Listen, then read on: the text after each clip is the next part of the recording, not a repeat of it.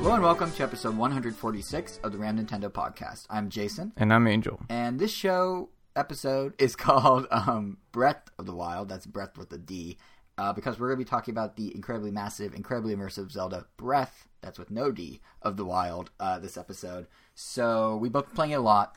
We uh, have a lot to say about it on the broader level, kind of more little nitpicks, as you can imagine, given the time we've sunk in. So uh, that's all coming towards the end of the show. Before that, though, we have a variety of news to discuss. We're going to be talking about some new Switch game details and the debates that have emerged around them, be it about porting or about pricing. Uh, we're doing a check-in with how we feel about the hardware now that we're two weeks in and have had time to kind of digest it versus last episode where it was all just you know right away, just first initial impressions. Uh, we also have a Jason Sales Corner because Switch has been posting huge numbers, and we're going to take a look at what that means and what what NPD is showing us is like the calm before the Switch storm, and we're even going to pay a visit to the 3DS, which I feel like we kind of we and everyone else kind of forgot about, but it has its own set of news that's worth covering. So we've got all that. Plus, we have the winner of our twenty dollar eShop giveaway to announce, which will be done at the end of the show. So if there's anything specific you want to hear, as always, timestamps are at ramtown.com on the blog post for this episode. Otherwise, join us for the ride, and I guess let's just jump right in. So So what's first? to start things off, I, I figure we might as well keep it about the Switch. That's the big one. That's the thing everyone's talking about. So let's start with Switch games. Um, now, admittedly, it's been a little quieter than it was during the pre-launch frenzy or even launch weekend, but there's still some news to be had, starting I think with Mario Kart 8 Deluxe. And uh, Mario Kart's kind of an interesting situation. Like anyone that listens to us regularly knows that last episode I shared hands-on impressions of battle mode, but in the time since Nintendo actually rolled out a five-minute trailer that, trailer that breaks down a lot more of the new features and what the battle mode entails and that sort of thing. And surprise, surprise, there's actually more coming than we may have originally thought. Um, namely, Gold Mario is a playable character, and Drifting Sparks now go orange, blue, and then purple. Those are no. The the real highlight is um, they added five battle modes. Now I think five is a new record for Mario Kart.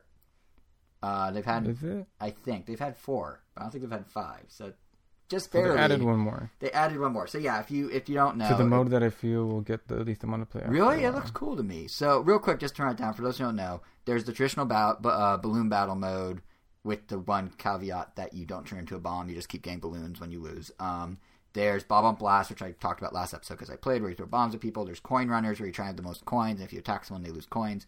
There's Shine Runner, which is uh, where one person's, kind of the it person with a shine, and you have to get them, and that that's honestly a personal favorite of mine.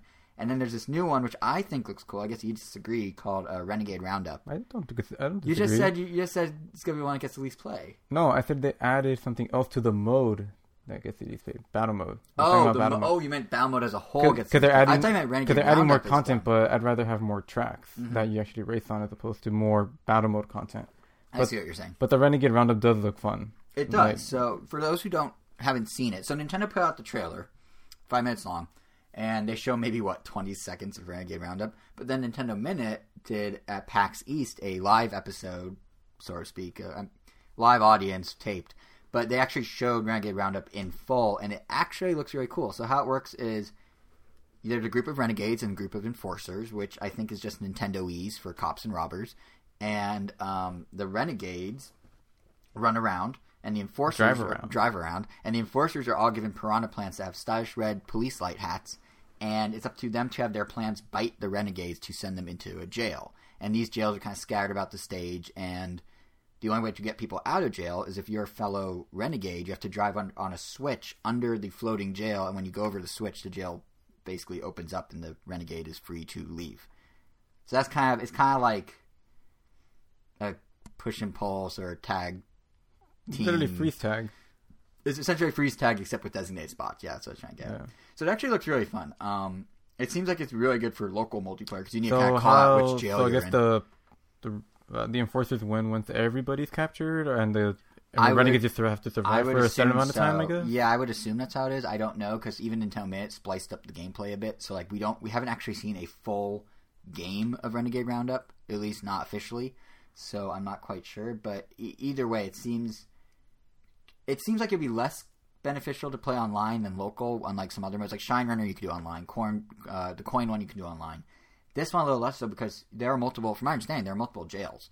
So you have to kind of be like, hey, I'm in jail three or I'm in jail one. So you kind of need to know where to go if you're trying to run away away from the enforcers while Well, also. I mean, I'm assuming they provide a mini map. There's always a Well, map. there, there is a mini map. It shows the jail number, but I don't know if it shows who's in that jail at any one time. Like it'll be like it'll mean- show like jail number three is suddenly lit up, which means someone's in it. But if you have people in jail two or three and you want to get the better player out first, Oh. you have a way of knowing, from what I can tell. But but I think more important than um, With Just- the Nintendo app for your phone. you can voice chat from a different room because the Bluetooth connection will interfere with the phone connection, and then your Joy-Con won't work. No, but um, yeah, I guess ultimately they might have that functionality. But but what I think maybe more important than Renegade Roundup or even the four other battle modes is that together, Deluxe is starting to kind of look like an actual true update to Mario Kart 8, opposed to just a haphazardly ported over thing. Like we've waffled back and forth on this many times here on the show about whether Deluxe is a good value for like people like us who already bought the Wii U version. And if you look at what's happening on Switch as a whole right now with ports in general, I think Deluxe has kind of become the port poster child, for lack of a better term. Like, it has five battle modes that, if you care about battles, you can really sink a lot of time into because they're pretty different. Yep. I mean, for you, that's less important since you don't care about battle, but, you know, right? Like, Yeah, well, I Yeah. mean, it's, it's another option for when we have the group here, and that's fine. Right. And then for people that care more about battle, it has online for all five, so there's that. Um, it features, you know, we just kind of, kind of summarize just how much of a complete package this is. It has new items in those battle modes, like the Boo and the Feather. There's the two item system on the racing side, which gives some more Well, dynamics Boo- to that.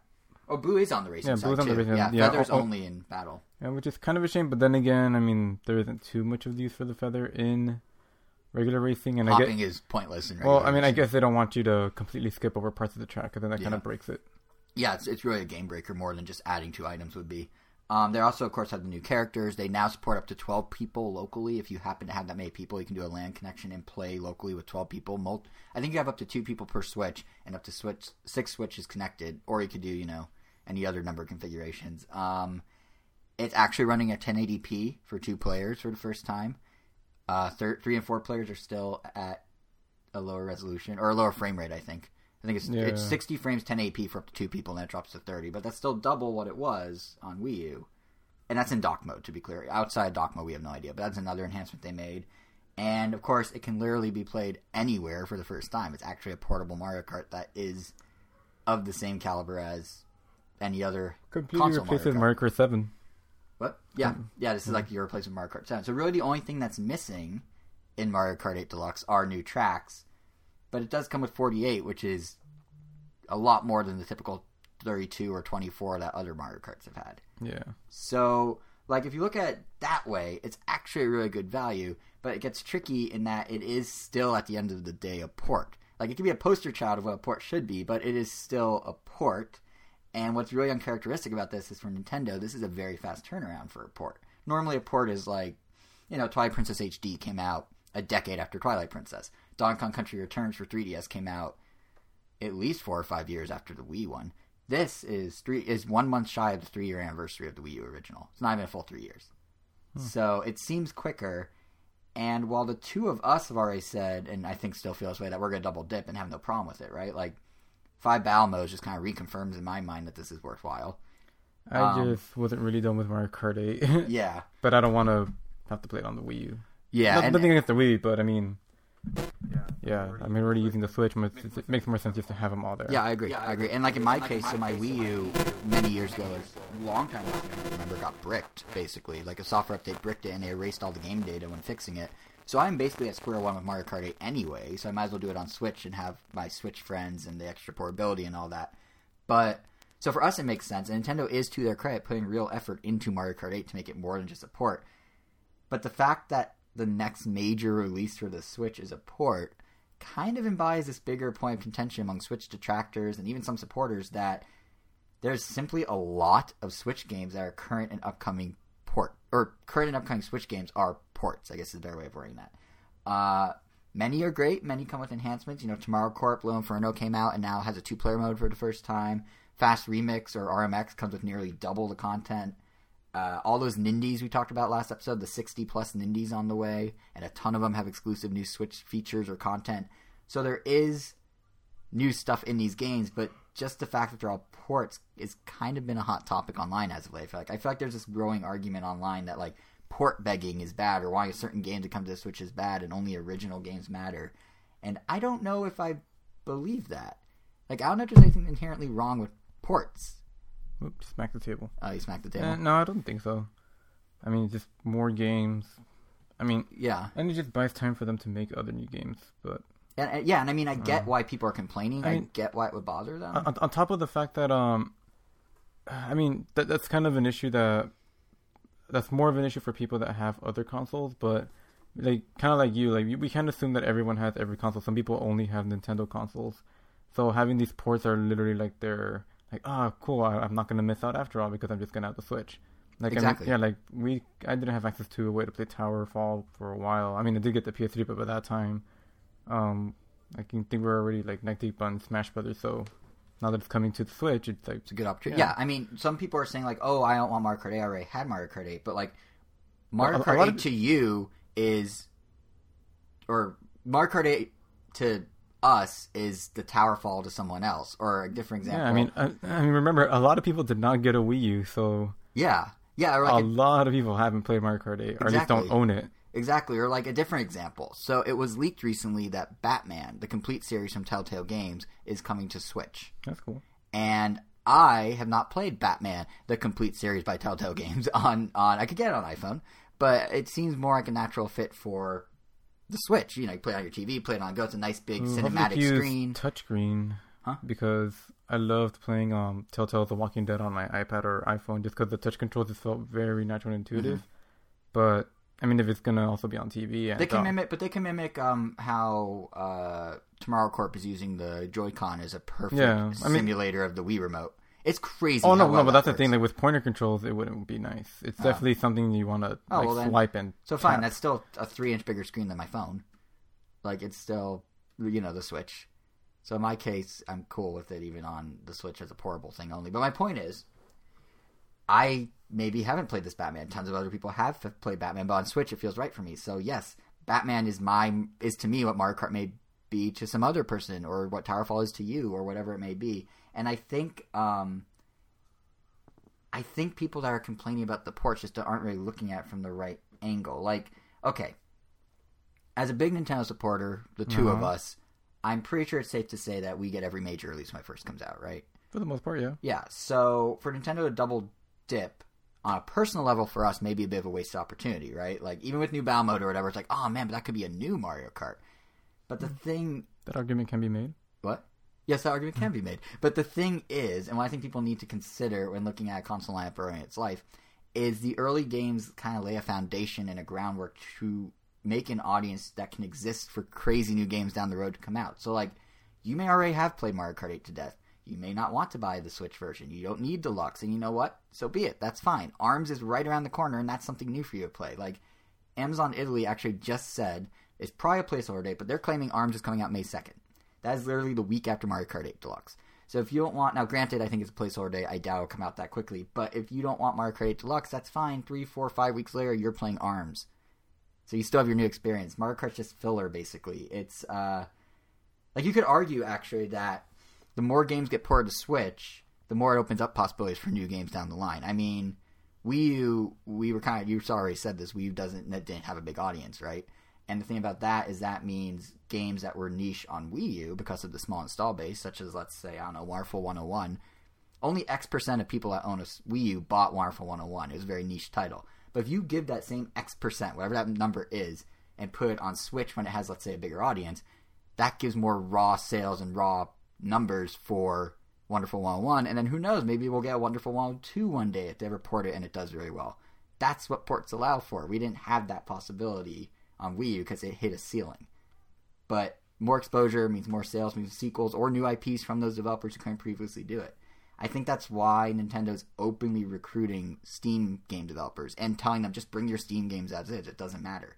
Like NOA's uh, indie liaison, Damon Baker, he uh, who by the way just did a really good uh, chat with uh, not to promote another podcast, but did a really good chat with IGN's Nintendo Voice Chat the other day or week where he was talking about like the types of games they're bringing stuff. But he was separately telling uh, GamesIndustry.biz that Switch is literally being pitched to indies as a complementary platform to Steam. They're saying, hey, do you have a great game on Steam? Do you want portable? Does it make sense on Switch? Does it have a multiplayer component? Bring it to Switch. Mm-hmm. There are a lot They're- of Steam games that make sense on. Yeah, exactly. They're not even saying you have to have enhancements. They're just like, you know what? There's an audience here that you may not have access to, and we want you to bring it over. Literally make it a portable. Yeah. Yeah, and you're exposing it to a new audience, and because it's portable now, you can have a double dip situation where fans might come back around and get it a second time. If you add enhancements, that's even better. So basically, to bring it back to Mario Kart 8, they're like, look how we're doing Mario Kart 8. Imagine you doing that with your indie game. It does well, let's say. Developers now motivated to bring its next, at that point, presumably original title to the Switch. And there you go, people complaining about no original titles.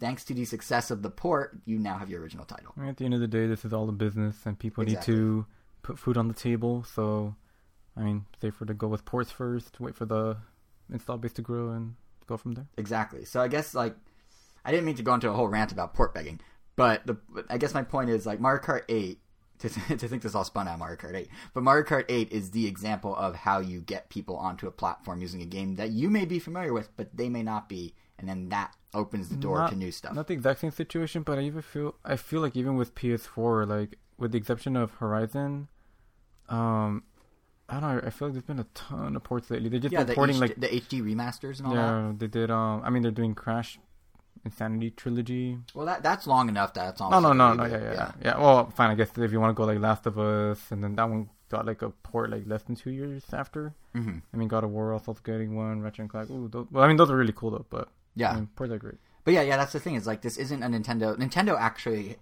has been the odd one out in terms of remakes and remasters and ports. Like Sony's been doing this for years, so it's more Nintendo playing catch up with how the industry now treats games versus anything else. Like no one freaks out that Disney re-releases Cinderella seven times on seven different formats. You just want it on the latest greatest thing with the enhancements that make sense for that platform. So that's all this is. It's true. There's so many remakes. Yeah. of Disney movies. So I mean, I get it. Not everyone wants Mario Kart eight eight a second time, but don't buy it. It's fine. You will get something new, and it's not like them putting out Mario Kart eight is going to suddenly make the next Mario Kart that much further off. If anything, it makes the wait feel less because you have something to play in the interim. Because I'm sure Mario Kart 9 is going to come out whenever it's going to come out, whether or not the port of 8 existed. It's a skeleton crew making this game. It's not like, you know, 9 has the real weight behind it. So it's a, it's a placeholder. So think of it that way. But uh, while we're on the topic of controversies with the Switch lineup, uh, there is perhaps an even bigger one that's probably worth mentioning, and that is this whole thing about third party game pricing on Switch. So I don't know how up to date on this you are, or if you know about what's going on with this, but it's been kind of bubbling under the surface for a little bit. But for those who haven't been following the story, uh, the developers of Rime, which for those who don't know, it's that really cool looking kind of Ico style puzzle platformer where you're stuck on an island. It kind of has a Breath of the Wild graphic style to it, and you have to solve puzzles to get off the island. Uh, we've talked about it on the show before, but the developers of that game recently announced that the Switch version is not only coming out at a later time in the summer, opposed to day and date with other platforms in May, which, whatever, it started development later, I get it, but it will also cost $10 more than its counterparts on other platforms. Now, it's the same game. It's going to cost $10 more. So Switch owners get it both late portability tax. and uh, you know, yeah, because they're getting it late, they're paying more for the privilege of getting it late, and it's basically a portability tax, and that's because the cartridge price is to blame. It turns out, so everyone fre- freaked out. Everyone went to Tequila Works, which is the developer. Was like, "What the hell? Like, why are you charging this much? This is unfair. You guys suck." Yada yada yada. And all Tequila Works did, not in their favor, was go, "Well, the price is determined by development and publishing costs for each system," which says nothing.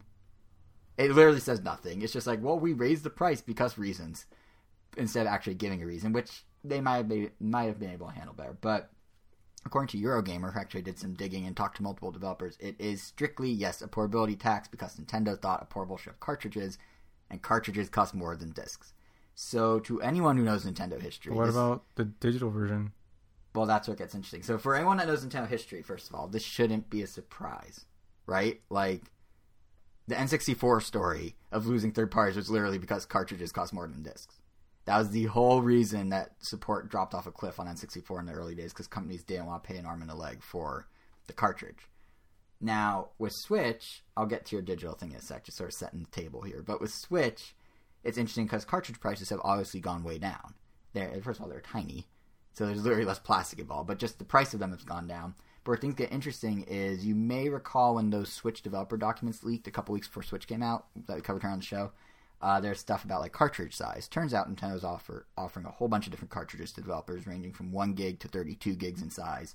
And according to Eurogamer, pricing obviously runs low to high based on your storage capacity, and it's based on how many you order. So if you buy more lower end cartridge, or if you buy more higher end cartridges like in bulk, it could actually be cheaper than buying fewer lower end cartridges. The problem is if you're a niche developer or like an indie developer with a niche game, you're not going to be buying a ton of cartridges, and you're you don't know what size you need. You might need the high, you might need the low. So you either have to like optimize your game for it, or take a bite the bullet with the cost. But there, but then what gets interesting is the online thing. To address your question, Nintendo apparently wants third parties to match the price of their eShop and physical cartridges. They're doing this so their retail partners stay happy because they don't want to annoy Best Buy by being like, "Hey, go in store everyone and get Rime for forty dollars, or go to our eShop and get Rime for thirty dollars." Then Best Buy be like, "Why would we carry your product if you're taking money off our table? Like, what, what what's in it for us?" So, even if Tequila Works wanted to pass on the cartridge price to consumers, they you know on the physical copy, and then they have the eShop copy be cheaper they literally can't do it unless they take a hit on the revenue from the physical sales. The only way they can do it is if they bite the bullet on physical costs which seems dumb, right? Like it seems kind of silly. Um, the solution you would think would be just go eShop only. Like if you're a, if you're a developer, just like only put it online. They could sell it for a competitive price. Like you say, okay, Switch owners download it for thirty bucks, like you can on PS4 or Xbox One. I know. Then you could just sell those little cards at Best Buy that a lot of digital only games use. Yeah, but the, but the problem with that is it seems kind of silly to miss out on the possibility of having a sh- actual shelf space. I mean, yeah, you have a cartridge, I mean, a card hanging on a gift card rack. But how many parents are buying kids for their games by browsing the gift cards versus going to the shelf and seeing physical boxes? Well, they're, like, they're in front Zelda. of the shelf, like right in front of the. Yeah, but I'm, I guarantee, game. except yeah, for yeah, gamers, yeah. most people view those not as games. Like if I'm a parent and I see Zelda and I see Mario Kart and I see Bomberman and I see all those Street Fighter and then couple down, I see a little card that says the word Rime on it. I don't necessarily know that those are comparable or that those are worth the same value or, the same money or of the same caliber or whatever it may be. It kind of devalues them. So what I feel like Nintendo should honestly do, and also the other thing about that is that then some of their fans miss out on the reward of getting a physical copy. Like you'd be like, oh, I, I supported Rime from day one. I'm really excited for it. If I had an Xbox, I could have just you know bought the box and had on my shelf to display. But because I have a Switch, I can't do that. That's weird. So what honestly, what I think Nintendo should do is they should either subsidize or cover the price difference between a cartridge and a disc. I mean, think about it. Nintendo chose the cartridge format. The developer didn't choose the cartridge format. The developer shouldn't have to decide between portraying themselves as a ba- in a bad light to fans or sucking up the price difference or only going digital just because Nintendo's vision of what a portable should be means cartridges. Well, and they're not, right. It does mean cartridges, but that's Nintendo's. they're not UMDs or whatever those. Yeah, well, UM, yeah, UMDs probably were an arm and leg too because they had that stupid plastic casing. But like, it's Nintendo that said, you know what, we're gonna do cartridges and we're gonna have our systems be cross compatible with games for PS4 and Xbox One. It wasn't a developer, so it should not be on a developer to have to deal with this backlash about this because there's like all these huge threads about it on like NeoGAF and the IGN boards and all that about, oh man, why are third party games more expensive? Like multiple articles about it from multiple major publications I don't think Tequila Works should have had to have any of the heat from this, but they're stuck with this because of Nintendo's choice. So it's up to Nintendo to make things right. I would argue, especially because it further perpetuates the idea that things on the Switch are overpriced. I mean, a lot of people feel that things are overpriced. This is a very real thing. There's a UK research group called Harris Interactive. They did some surveying in the UK. They found that two thirds of people that responded to their survey knew about the Switch, like the concept of the Switch, but 40% of the people thought it was priced too high. Hmm. They had things like the Pro controller coming in at, you know, 20 bucks more than its counterpart on Xbox or PlayStation. So to then have your games be exactly the same, sitting on the shelf just like the Xbox and PlayStation ones, but cost ten dollars more because of your cartridge fees, that seems a little weird. That seems like it's not going to help. I don't hmm. know. Maybe or like, it, am I do you think Nintendo should be responsible for something like that? Like, it seems. What, what's your, or is it like, well, tough? That's just what you get into when you buy the system or support the system. It seems weird. I think that's something that might get fixed in time. I mean, we don't know. Um, do Do you think it's like? I guess maybe it could be like a. Uh, it could be some one of those things that's just as it becomes more commodi- commodified, the cartridges, then it'll go down. I mean, I feel like we don't have any like AAA third party games to compare it to yet, because um, otherwise I feel we would be able to see. All right, the tri- the big AAA companies are able to, I guess, bite the bullet because to them they have the money to pay the difference between the cartridges and they buy and in bulk more than indies do. Like Rime, Yeah. I guarantee there's fewer cartridges made Yeah. than uh, I mean, Skyrim will have. Yeah, I'm pretty sure. I mean, it seems like it's definitely just going to be an indie thing, Yeah, which does seem like it would benefit them to bite the, but for them to subsidize it, like you were saying, because Yeah. it, it would only really affect indies, or they could just say, "Oh, we're only going to help." make it part of the Nindie program. Make Yeah. it like the same way you can get a dev kit for Switch for 450 bucks because you're a Nindie.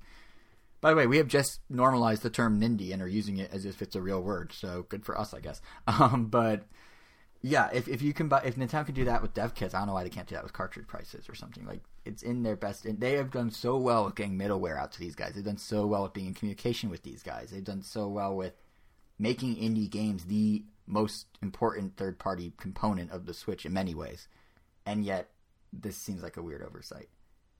Ma- And you know what? Nintendo might not care. They might be like, screw it. We want them on the eShop. We want the highest margins for them and for us. So, yeah, we're not going to make the cartridges cheap because we're encouraging them to go eShop. But if an indie really wants to go that extra step, it's kind of weird that Nintendo's not exactly penalizing them, but they're not helping by any means. So, I don't know. We'll see.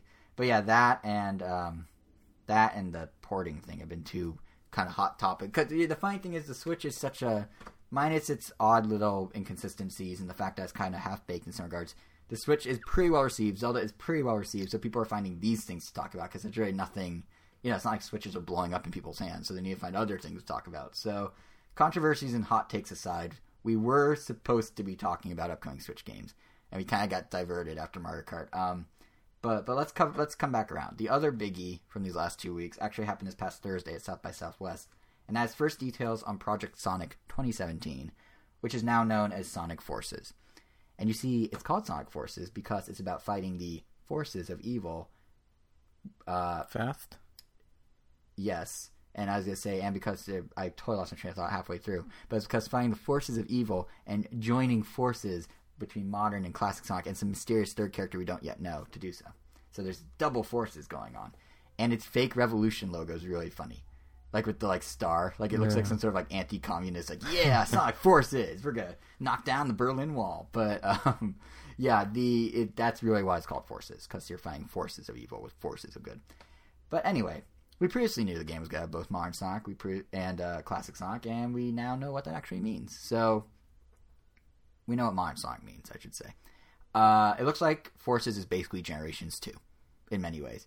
So basically, or Unleashed, or Well, any of the. I guess Generations Two without the the nostalgia. Because Yeah. I mean, Generations Two was literally just let's remake old levels in HD Oh, and yeah, then yeah. make them also go in the new modern Sonic. Yeah, but like they're using the Hedgehog, they're using a successor to the Hedgehog engine, which, by the way, is a thing. But um, I believe that is the thing that powered all I mean, the it's no different than the Sonic Fox generation. engine Yeah, or whatever. yeah. I mean, I get it, Hedgehog because he's Sonic, but Yeah. but yeah, it's it's using a second generation of that engine, so it's that same sort of run to the screen gameplay from modern Sonic. It's moving away from Lost Worlds like Mario style planetoid platforming. It's moving away from whatever Sonic Boom on Wii U was like. well, I mean, Light. even. I don't know what that would be called, but yeah, it's it's basically if they do stick with the running into the screen thing, I kind of hope they just full on embrace it. Because there were times when modern Sonic games would you do the running into the screen thing with the boost gameplay, but Yeah. then at some point they would turn into a 2D platformer. Like you would just like make like a left turn, and then all of a sudden you're doing 2D platforming in the modern Sonic parts of it, and it made it feel kind of redundant because you had the classic Sonic levels that were only 2D. So you just I don't know. They pretty much have 2D twice. yeah, 2D twice, but one has weirder physics that are definitely more meant for the running into the screen as opposed to jumping left and right.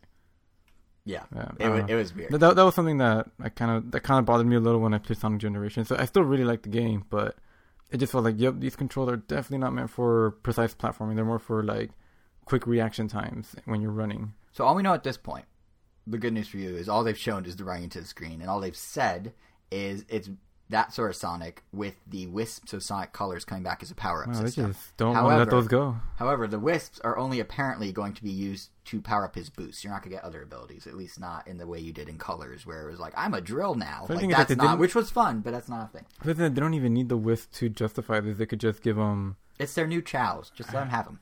Or however you say it, Cheo. Apparently it's pronounced, I thought it was chows. Apparently it's Cheo, which is like, someone just doesn't know how to read the word chow, I feel like. But I've seen multiple references to Cheo in a more official capacity, and I've seen it references chow, so. Well, I'm still gonna call them Chow. Me too, but or maybe maybe they just didn't understand that it's pronounced Chow and it was like a Japanese. I don't remember. I just saw someone official say Cheo, and I'm like, no, no, no, no, no, no, no.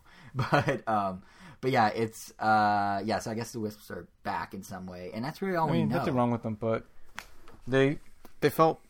I mean, they were fine in Sonic Colors because the whole game revolved around them. Yep. And then in Sonic Boom, it's like, oh, they're here too in another planet. That just kind of seems out of place. And then it's like, all right, they're still here. Like And and they're yeah. from Planet Wisp. I mean, or I don't know. It just kind of takes me out of Sonic's allowed to travel between planets, but the wisps are not. You are a wispist. I just want you to know you are a wispist, and you should feel bad. It. Just seems weird. Do you want that- them to build a wall between the wisp and the so- and the hedgehogs? Is No, just give me a reason why Wisp are all over the universe now. All of a sudden, when before it's like they were exclusive only to Planet Wisp. Like, the, Okay, I'll give you that.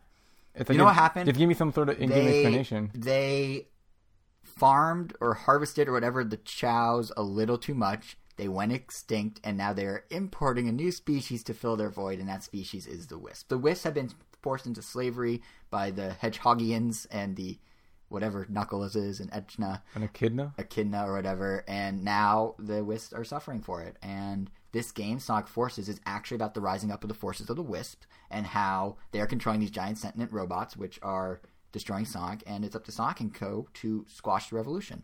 So it's actually the opposite of what Sega's pitching it as. Hmm. And that's that's my much more interesting Sonic Forces. Like I'm looking forward to the game. It looks really good. But it does kind of seem like it's almost like they're doing a best of of the 3D Sonics up to this point, minus the parkour of Lost World. Uh, what we haven't actually seen is what classic Sonic will be like in any way, shape, or form. So I imagine it's going to be exactly what you'd expect. I imagine it's going to be like the 2D Sonic stages with classic Sonic and Generations versus the weird physics you're describing. But they do, if they want, actually have some wiggle room to get creative with 2D Sonic this time around. Like Sonic Mania is only out a few months before uh, Sonic Forces. Sonic Mania actually just got delayed. It was going to be in spring, now it's in summer, and Forces is holiday. So granted, you it's weird if Sega's like buy both our games, but it's also weird if they make the gameplay the same on both. So there's some potential for them to get creative with the uh, secondary classic Sonic levels. What I'm really curious about though is what they're doing with this third gameplay mode. Who is it? What is it? Why is it a secret? The last time we saw a third mode, if I remember correctly, was Werewolf Sonic in Unleashed. So is it gonna be something like that? Is it gonna be something more like maybe one of the other types of characters in Sonic Adventure? I, I don't know. We literally know nothing. But they're cherry picking fi- features like wisps and you know going back to the run into screen gameplay. I imagine they're gonna Stuff pluck. people seem to like. yeah, I imagine they're gonna plop something out of a past Sonic and make it that third mode.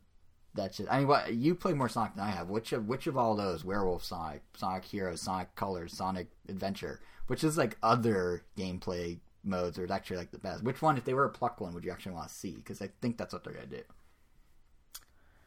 Well, I know it's kind of a tough question to throw at you like that with no warning, but I don't know. I mean, if assuming the third character is another Sonic, that will give us another kind of gameplay. Um, Sonic Boom Sonic and then it's weird grappling action. I mean, his show is doing pretty well, and it got renewed for another season. So His games are not, but yes, yeah. show. But I mean, it's not like Red Button's going to be developing the game this time. It's Yeah, going to be They- yeah, they're never touching Sonic again. it's going to be. Sega proper. So maybe they could be like, all right, we'll give this little open worldish mini sandbox thing a try, but with modern Sonic, or I mean, with Boom Boom Sonic. with with han- han- uh, handkerchief Sonic. Or I mean, they could if they really want to do um modern Sonic-ish platforming, they could just revisit um 2000 Sonic, Sonic Adventure Sonic, because he still looks pretty different from modern Ah. Sonic. Like 2000 Sonic has the crazy shoes that look like they're filled with all this tech, and he has like that bouncing wristband, and his controls are definitely a lot different from modern Sonic's boom mechanic. That's true. That's true. So I'd that- be okay so- with so that could Adventure work. Sonic. I mean, And that would kind of fit my whole fake narrative. That's mean, actually Modern Sonic the is like- squashing the Chao Rebellion or the Wisp. I mean, modern Sonic is like you're pretty much driving a like a really fast car. It's almost like a it's almost like a reflex time. It's a reflex racing game. It's a it's a it's a 3D runner before runners were Yeah, a which is really cool. Like I like that gameplay, but um, 2000 Sonic, that one was a little bit of both, and I feel like it meshed a little better. I mean, at least even Current- revisiting even re- even revisiting a Sonic Adventure, I still enjoyed all the Sonic levels, which were definitely a nice mix of both like slow platforming Mhm. Towards the screen, but there was also some running little loop de loops that you actually don't really ever do anything when he's running super fast, which is what Modern Sonic Twitch does. gameplay. Yeah. Yeah, so it's like It's Hmm. interesting because if you think about it, what Sonic Adventure was, was Sonic trying to emulate the successful evolution Mario from Mario World to Mario 64. Like you had this, you go left, right, and you had, oh, you have this open world with some of the same mechanics. So with Adventure and Adventure 2 Battle, they were like, hey, you had this left to right running, so let's have him do that, but in a more open world, which means occasionally you're doing new things. Just like with Mario, oh, you can now climb a tree, or jump on a building, or find a thing in a nook or a cranny, or whatever. And then they perhaps took that a little too far, which is how we ended up with some odd Sonic games. So then they recoiled by going all the way back to exactly what the original Sonic was and just turning it on its Z axis. Kinda. Axis, I mean. So, yeah. I guess if they were to do Adventure Sonic, it would be different enough because it is like that third slice of Sonic, yeah. third type of Sonic. And then the Sonic least- Forces name is more. At least as far as like Sonic gives us some history, but Yeah. yeah. I'd and be I mean- okay with that, yeah. I just don't want Werewolf Sonic. And I mean, this time they're making games. I mean, they're gonna be making levels from the ground up without any. I mean, Sonic Generation status. Where Yeah. oh my god, Planet Wisp was such a long level. I don't know why they made it so long. Is this why you hate the Wisps? Is it all coming out now? Is this why you're a Wispist? No, I mean, I, I, re- I really like Sonic Colors, but for some reason the the level Planet Wisp in Sonic Generations was just Too long. actually the levels just kind of got progressively longer. Not even in the in the good way, but I mean, overall, hmm it's still fine. Think Well, it'll be out this holiday for us to experience. I'm sure at E3 we're going to learn what the third Sonic or what the third character is. Were you going to say something? I feel like I just cut Hmm. No. you short. Oh, okay. But um, yeah, I mean, I'm I'm intrigued. The game looks good. Like graphically, it looks really good. So I'm I'm intrigued to see what happens with it. And uh, yeah, well, I mean, no will it look that good on the Switch? probably, maybe not. Okay, maybe Well, not. I feel like the art style isn't that complex. it's possible. I mean, they could easily like only have like certain things rendered because I mean, you can't really the draw distance is never really that far in these kind of Sonic games because you have all these buildings and things blocking and you. and hills that you go up. It's almost over. like a 2D fighting game, like a a 3D fighting game, like Street Fighter. yeah. Like they could have it look super nice and pretty just because you're only rendering two characters in the background and that's it. Yeah, so I, I think it could come close. I mean, if you look at like Sonic Colors or Sonic Lost World on the underpowered systems they were on, they looked really good. Yeah. Like it didn't feel. I mean, granted, it didn't have the dynamic lighting and whatnot of Sonic Generations, or like you really feel like you're running on Mediterranean coast. But does Sonic really need to feel like he's running on Mediterranean coast? Probably not. So it works out. Like I don't think it's. I think it's like a, a Nintendo situation where the art style can trump any sort of actual um, raw graphic Yeah, power. it's kind of the So it's really situation with Snake Pass. Like I was watching the comparisons of the PS4 version versus the the Switch Uh-huh. version, and I guess you just lose some of the the shading and the translucent look at the graphic. It, it definitely looks a lot prettier on the on the other consoles. But Yeah. but as you're playing, I mean, you kind of forget about that stuff. Here's what's funny. I've only watched footage of Snake Pass on Switch. I've never Oh. seen footage of it elsewhere, and if I have, I haven't realized it's elsewhere. And I'm from the start to be like, yeah, it looks cool, looks good. So I've never been like, oh, it doesn't look as good because I have no comparison point. Uh, Unless I've secretly been watching the wrong videos, and I'm gonna get the game and be like, where'd the water well, go? from what I know, the regular trailers of Snake Pass have only showed like PC or PS4 gameplay. Oh, but I watched the Switch trailer specifically. Mm. Oh, I did watch the How to Play where they explain how the slithering works. Yeah, I guess that I'm gonna be disappointed or not. Yeah, because I, but cause like, I remember because I remember thinking even on the Switch trailer, um, if it was the Switch version, but even the frame rate is like a lot lower. Oh, really? Like the PS4 version runs, I think, at 60, and the Switch one is at 30. So it just Hmm. you could definitely tell a difference. I mean, I, I should go watch them after this. Now I'm curious. I'm still getting it. I was definitely a little disappointed just because I saw the other footage first. And I'm like, Right. oh, it looks so pretty and it looks so smooth because you're slithering around. But then you go to the Switch version, like, oh wow. that I mean- bad, huh? I mean, I guess it's like the the cost of getting it on portable, which I mean, 30 frames per second is perfectly fine, but it's just hard. Like after seeing it in one way first. Eh, Man, yeah, I need to go rewatch some videos. I'm starting to worry. I've been watching the wrong videos this whole time, and I'm gonna buy it on the 28th and be like, "What?" Like, I'm still looking forward. I think the gameplay idea is really cool. so yeah, it's definitely really unique. I mean, yeah. And we'll for sure in the episode sometime after that, an episode or two from now, we'll for sure have impressions, and we could talk about When did that come out the again? graphics. Uh, like the, 28th of last March week or of something. March? Yeah. So I think it comes out before our next episode, but it's so close that we're probably gonna bump it impressions to the episode after, like mid-April. But uh, yeah, now you got me a little paranoid. So maybe Sonic won't be quite as pretty. Who knows? I'm holding out hope that it's it's the the art style will work in Sonic's favor. But Yeah, I think um I forgot where I read this, but essentially people were discovering that the Switch, even though it could run Unreal Engine, I think four is it? yeah, Um, it's the mid level. it's yeah, it's pretty much like medium, and everywhere else is just high. So Yeah. Whatever you're losing with the anti-80 thing and the blah blah blah. That to me is what's so funny about the fact that Wii U didn't have So Unreal so it Engine could still run it, which is great. It but- loses effects. yeah, But that's what I find so funny about what happened with Wii U with Unreal Engine 4. Like, oh, like we're not officially supporting it. Some developers are pouring it over themselves, but it's really hard to. It doesn't work, and it's like, dude, Unreal Engine 4 was designed to work on everything from a smartphone to a high-end gaming PC. So you just have different tiers. Like the medium tier is what Switch runs. The Wii U probably would have been medium as well, maybe low, but it could run. It just wouldn't be quite as pretty. It wouldn't have the same shadow effects or the same translu- same translucencies or whatever. So the whole thing like oh unreal doesn't like the wii u can't run unreal. Yes it can. It just can't run your ideal vision of unreal. And i'm sure switch is kind of in the same boat based on this conversation. So we'll see. We will see. But there, there's no real easy way to transition without a pun into our next topic. So i'm just going to say it. Let's switch from talking about games to talking about hardware. Okay. if we had the snap sound that'd be a great time to use it. Well, that's a clap. Close enough uh, you know the Linkin Park's new song has the snap has the switch click in it yes, Like, because you showed it to me I before show it to the before we recorded. I guess this is more as a throwing it out there. I, I don't know why why you asked me that. Well, I, okay, because there are other people, imaginary people on the other end of this microphone. should address the question to them then. Well, you're Or- right. I, should, I probably shouldn't have looked at Or, or one of your patented. Oh, fun fact.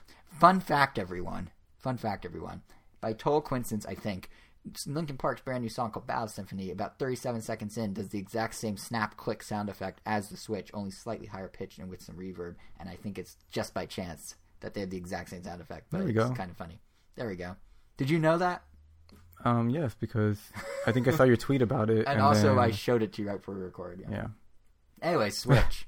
Let's switch to hardware for real now. Um, so it's been two weeks since launch, and I think that's giving us some time to really get to know our systems.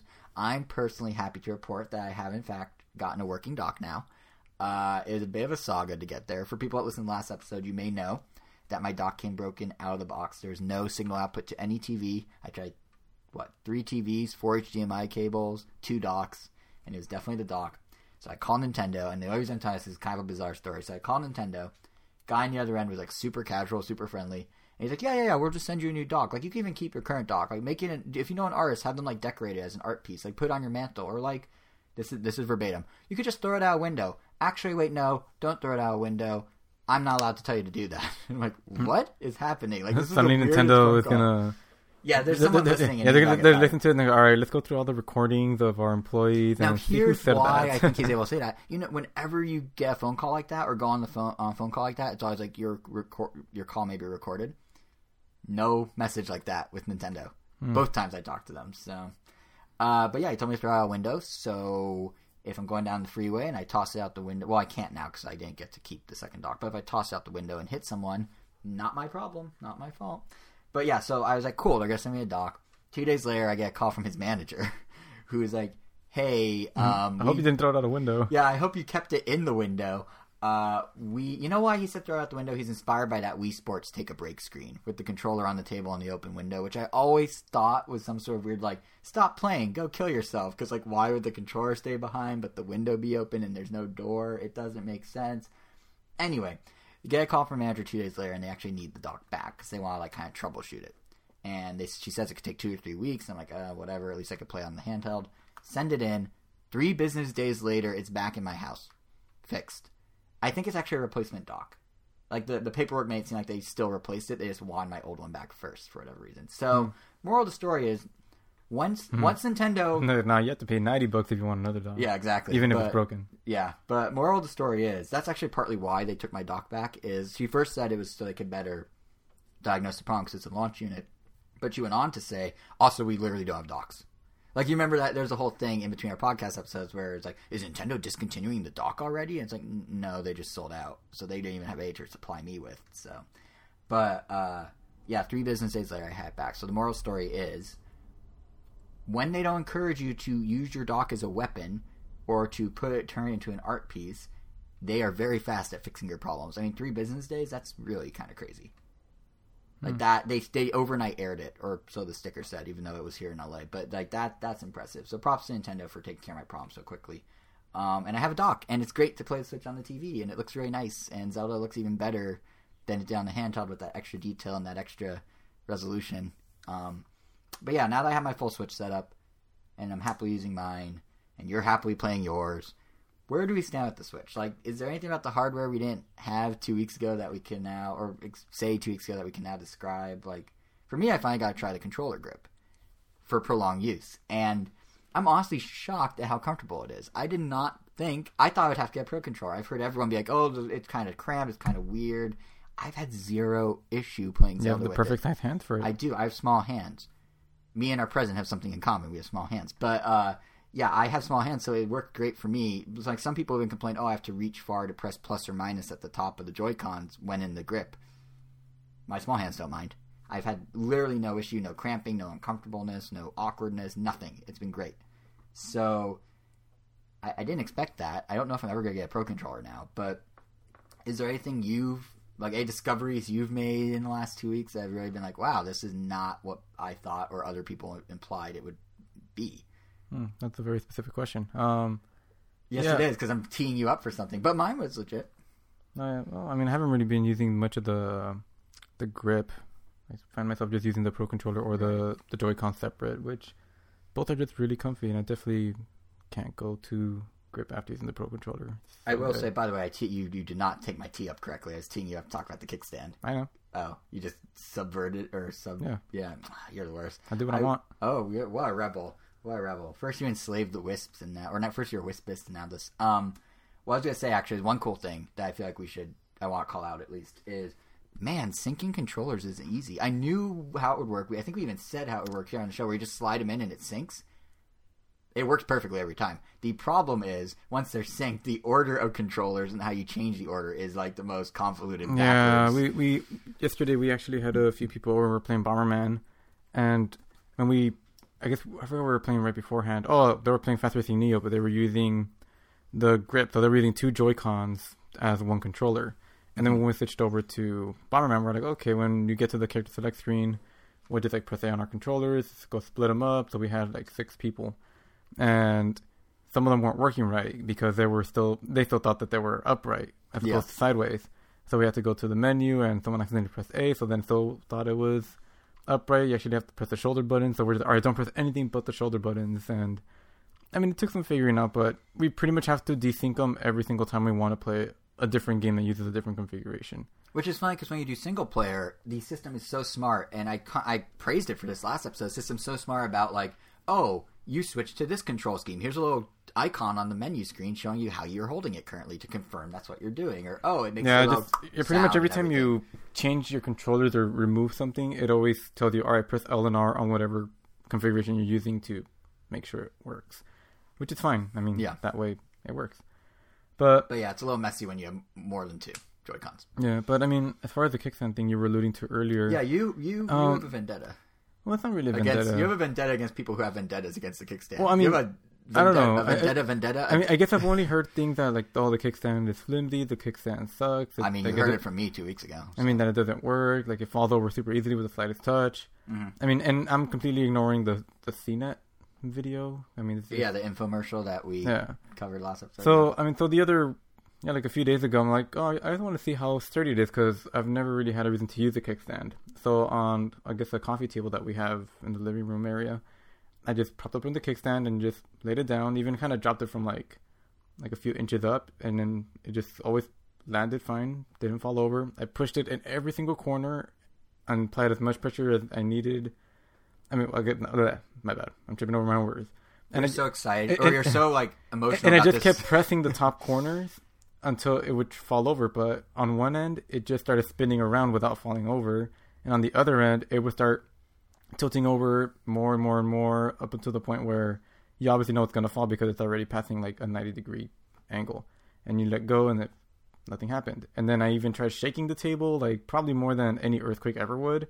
I tilted the ta- the big one. I tilted the table up like probably like 45 degrees and still didn't fall. Switched it. I pretty much tilted, put it on as unlevel as a You surface I could find. So you did your own version of the CNET, infamous CNET Except infomercial. Except I couldn't get it to fall. so there you have it. And the only The kickstand vendettas are all lies. the only the only place they wouldn't work, no matter what, was um when I tried to put it on a cushion, even a flat cushion like uh, like a sofa cushion. Yeah. Like it just, I guess it just absorbs it too well, and it just doesn't stand. I had the exact same problem But- with mine. Yeah, I mean, in general though, like the kickstand just, I mean, it just works. I mean, I guess it's not the best kickstand. It'd probably be better or even sturdier in the middle, but it's definitely sturdy enough for anything you're ever gonna need it. I mean, the only reason you would probably want something else is if you want to charge it and play it at the same time. But I feel, I don't know. You could use a game, uh, the Wii U gamepad stand to do that. Yeah, Just slot the switch on it. oh, yeah. I Pretty one thing I really like about the hardware that I didn't really anticipate doing much is weird configurations of playing, for lack of a better phrase. Like I'll like put it in the kickstand and sort of maybe be sideways holding the Joy-Con or holding like the the grip or something like that, or like Oh, having yeah. the two Joy-Cons in my hands and weird angles. Like the the free the freedom of being able to hold it differently than um you have to with a standard fuse. Yeah, that is really nice. nice. Especially like I like to just play as I'm going to sleep. Like my 3DS, I always do my one level of Donkey Kong Country 2 before I go to sleep. I had no idea you did that. That's interesting. Well, before it would be rhythm. Well, it's always some 3DS game. And with the Switch, I was like first playing it sideways, just like in bed with my head on the pillow. But I'm like, oh, this is I'm holding my arms out too wide, so I just put the Joy Cons, put one hand under the pillow, the other one pretty much just resting on the side of the bed, and Wait, just so the screen sideways. under the pillow? Like you're moving the stick and whatnot Yeah. under your head, under the pillow. Well, I mean, I put my arm under the pillow. Oh, I I mean, I guess the hand's sticking out. yeah, But yeah, basically, like hands are completely separate, just super comfortable. It's like and It's- the screen just right in front of your face. Like, it's more freedom than even the Wii Remote and Nunchuck gave because they had a tether. Tether, yeah. Yeah. Now it- your your kickstand thing actually brings up something kind of funny, and that's uh, kind of the funny funny thing about the hardware complaints in general, I guess, which we covered pretty in depth last episode. But you know, we, we talked about like the Joy-Con connectivity issues and the dock scratching the system as you slot in and out and all that.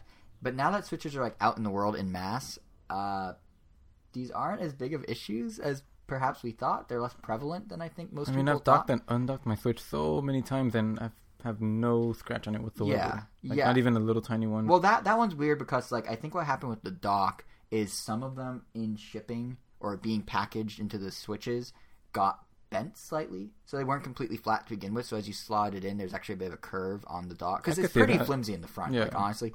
So like it pushes in a little, and that causes the I could scratch. see that. But but the thing is, and like, so some people have those problems legitimately, and I know for a fact there's some people with the Joy-Con issues, and of course Nintendo put out that now infamous list of don't play it next to an aquarium, don't play it next to a hard drive, don't play it next to anything that's electronic in any way, shape, or form. So good luck playing it on TV. Just don't play it, basically. Like they put that out, and that was kind of funny and a little ridiculous, but. It seems like the number of problems are nowhere near the critical mass that everyone was worried they would have. yeah, be. same thing with the desyncing. I haven't experienced that once. Yeah, that's what I'm saying. Yeah. And yeah, it's it's it's weird because like for for the people that have these issues because they are real, it's inexcusable of Nintendo to let these things slip through. But the number of issues is nowhere near the like antenna gate level of attention people were worried they were gonna have. It's nowhere near like everyone's like, oh, we're all gonna get switches and the Joy-Con just won't work. And it's like, nope, they're mostly working in most situations. Like, in fact, actually, when I was chatting with the first Nintendo rep, the guy that told me to throw my dock out the window. See, when they tell you to throw your dock out the window, you already know they're gonna be a little more laid back and a little more loose with information. So I used that opportunity to ask him how's launch going. Like, you guys, is this screen issue I'm having common? Is there like a lot of calls? Just out of curiosity, like I was just like, you know, just making conversation, asking out of curiosity. And he told me, which I surprised he honestly told me, the launch is going really well and it's oddly quiet at Nintendo customer service. They expected phones to be ringing off the hook, and it's been they expected a rush, they expected craziness, and it's been none of that. He's like, it's actually kind of boring this week. I think that's the word he used. He's like, I was ex- Oh. like, I was expecting mayhem, and I'm just kind of hanging out. And he, he went on to say, like, I can't give you hard, like specifically how many people have your screen issue, how many people have this issue, but like overall, a lot calmer than you would think. So that tells me that perhaps we, as we as in the collective internet, blew it a little out of proportion. I think it's also beneficial that Nintendo had Reggie directly answer questions about all these issues in a he- uh, like head-on interview with Time. So, to be fair, his answers were mostly, you know, we're looking into it, we're aware of it, we're asking customers for feedback on it. But it's nice that instead of just putting out a blanket PR statement that's like, yeah, the Joy-Con, just don't keep it near an aquarium. The fact that they actually had the president of Nintendo America directly address each single one when they were brought to his attention and go into a little detail, even if it was kind of vague, which I realize is contradictory. But what I mean is like he wasn't just like we're, we know we're looking into it. He was like, yeah, like it's interesting because we haven't seen the issue when we demo them at at our events, but we want everyone to reach out if they have an issue. Like going into that sort of depth was actually kind of nice. Like to Nintendo's credit, they are handling it well in that regard. They shouldn't have been problems in the first place, but at least like their customer service is on top of it. And what I went through with Nintendo customer service for the screen issue is exactly what Reggie was describing. He said multiple times that you know they're trying to gather as much information. It's because it's launched; they don't have all the information they need. They're to work with each customer and figure out the problem. And sure enough, that's what happened when they called me back with, about the doc. They're like, "Hey, we want to work through this better. Can you give us the doc and we'll go from there." So basically, I think the takeaway for all the Switch ridiculousness is Nintendo may have made some bad decisions up front. Uh, things like you know using a weaker Bluetooth, uh, not having soft rubber in the dock just in case it does bend, but they are legitimately doing a pretty good job of resolving the issues now. So they shouldn't have been issues in the first place, but they are, and now they're doing what they do, which is having great customer service. So I might be a little biased because I got my dock back in three days, but I, I got handed to them. Like they, a lot of companies would kind of, they didn't go, they didn't pull an Apple and say you're holding your phone wrong. They're actually like trying to address the issues individually as people bring them to them, which is nice. So props to them for that, I guess. And perhaps the nicest thing of all this is that because there's no real issues, because there are no real problems, the lack of any real negativity around Switch isn't really there. That means the hype is still there. That means more importantly, the sales are still there. And boy, are those sales there! Like the Switch is doing pretty well for itself. And watch me smoothly glide into a Jason sales corner with that one. So um, Nintendo's shying away from putting out any hard numbers, probably until their next financial briefing, which is end of April. But what they have confirmed is that the Switch is already breaking all sorts of sales records. So in the US and Europe, the Switch is now the most successful launch weekend of any Nintendo console ever. In the US, they're saying it's the best uh, five first five days their systems have ever had. In Europe, all we know so far is it's the best two day record. Um, but within Europe, we already know some of those numbers are really insane. Like in in Spain specifically, the Switch was the most successful console launch period. Any company. So that's a good sign, right? And in tandem with that, we know that Breath of the Wild has also become the fastest selling launch title in both the US and Europe. It passed Super Mario 64 here in the US. Wii Sports doesn't count because it's bundled with the Wii, but over in Europe, where it was not bundled, Wii Sports was previously Nintendo's bestseller, and it's currently been passed by Zelda as well after only two days. Hmm. So, Switch is doing well. Over in Japan, Switch actually went through 95% of its initial launch stock, which means it sold an estimated 330,000 units. Uh, to put that in perspective, that's ahead of the first numbers for the Wii U, which is a very good sign, of course, and surprisingly, also ahead of the PS4 in that same time span. So in the first week of the PS4, it sold 320 something, I believe, and Wii is at three, or sorry, Switch is at 330 something already. So that's pretty good. So using all this data, we don't have hard numbers, but using all this data, an analytics firm, which is appropriately enough called SuperData, um, did some number crunching, and they are estimating that Switch worldwide sales have now passed 1.5 million units. More impressively, Breath of the Wild, according to their estimates, which again aren't official, but their estimates, Breath of the Wild has sold 1.34 million, meaning that 89% of Switch owners bought Breath of the Wild, which is perhaps the highest attach rate I've ever heard of for a game. Like that's crazy. In Japan, this is an actual number. 100%. No, in Japan, so apparently Twilight Princess is something like 40% of Wii owners in Japan bought Twilight Princess with the game. In Japan alone, uh, Breath of the Wild is at like 60 something. And that's in the country where Zelda does worse than in other regions. So if it can double its attach rate, that that's pretty good. And it's not just Zelda either. Super Bomberman R in Japan had the best opening of any game in the Bomberman franchise in the past 20 years. The last game of Bomberman that did as well as Super Bomberman, Bomberman R did in its initial week was Bomberman Land on PlayStation 1. So even some third parties are seeing some success off the Switch. Oh, and just a PSA for those who have Bomberman, um, if you don't already know, there's an update with fixes for online and fixes for control lag, and you can download it for free. Just I think your Switch probably automatically download it, but if not, just boot up the game and it'll offer it to you. And it it does help. I played it online after, and it actually is better. So, Huh. yeah, it was bad before. I don't know if we really touched on this last episode, but this I haven't touched bad. online, and we have played a ton of local, and I never noticed any other control issues because apparently there were some other control issues when you play offline. Specifically, people were saying that they had a hard time rounding corners, and Yeah, I ran into that. and and the patch notes say they addressed that, but I never had that problem. I ran into that. I just forgot to mention it last episode, but I definitely ran into that. I, it's interesting because I ran into that more when playing with the Joy Cons detached, or not detached. When I play when I play the Joy Cons in handheld mode, I noticed the rounding issue more than when I put it, the kickstand out and used them in my hands independently. So I thought it was me, not the game. So I didn't really bring it up on the podcast last time. But yes, that was a thing I had.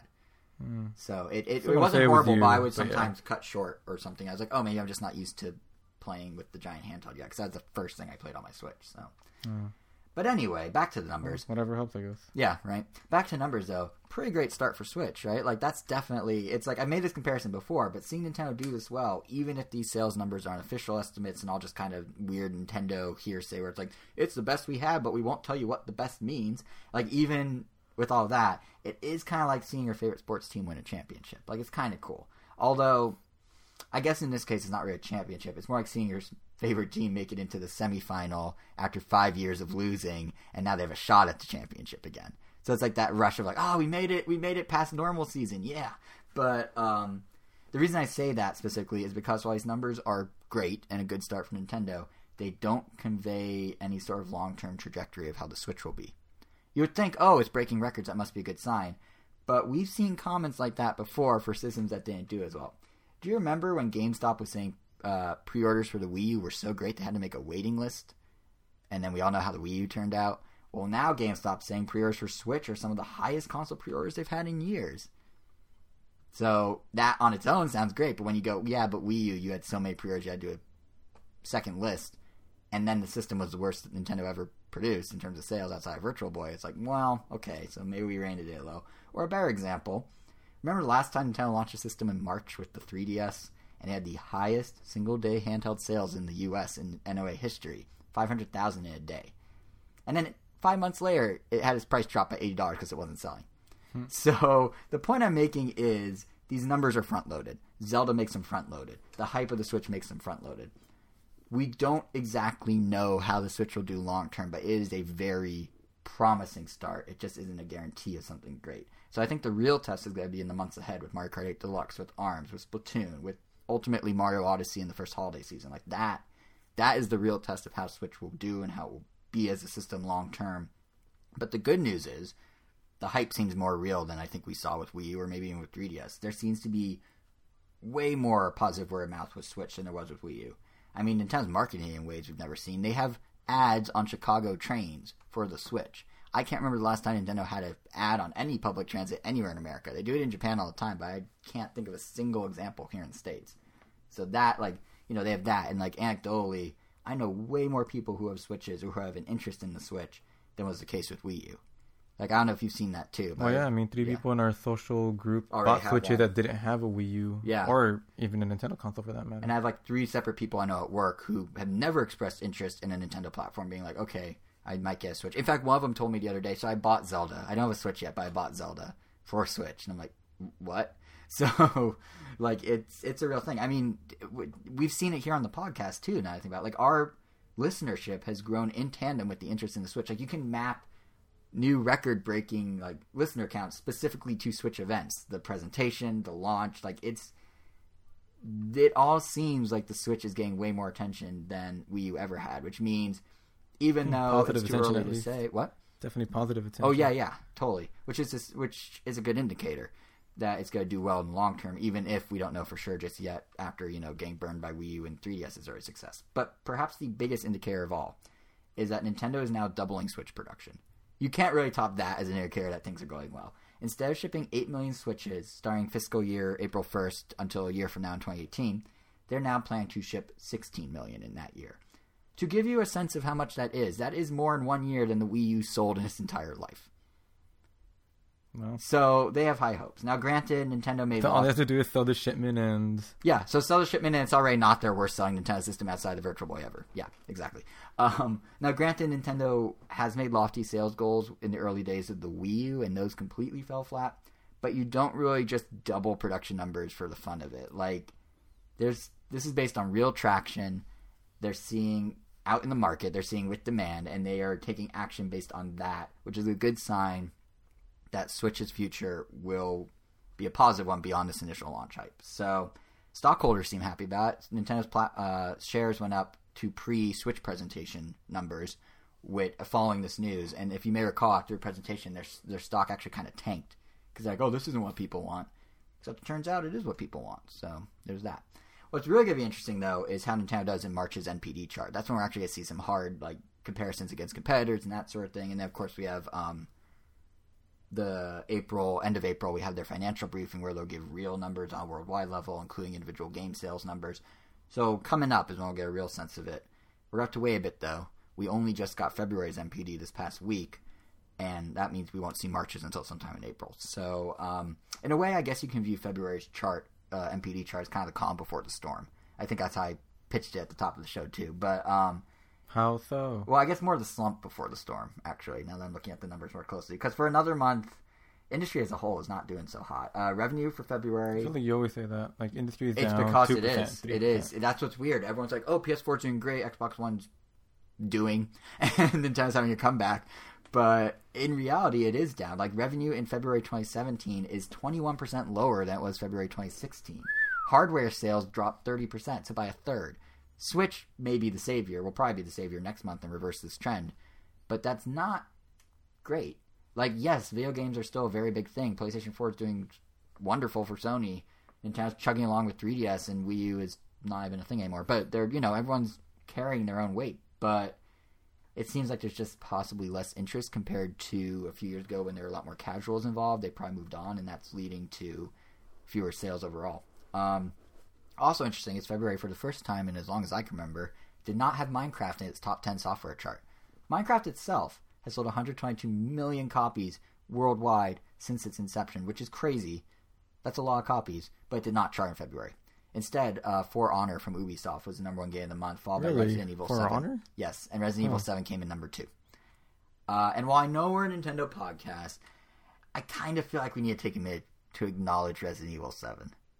Like, what a comeback for Capcom.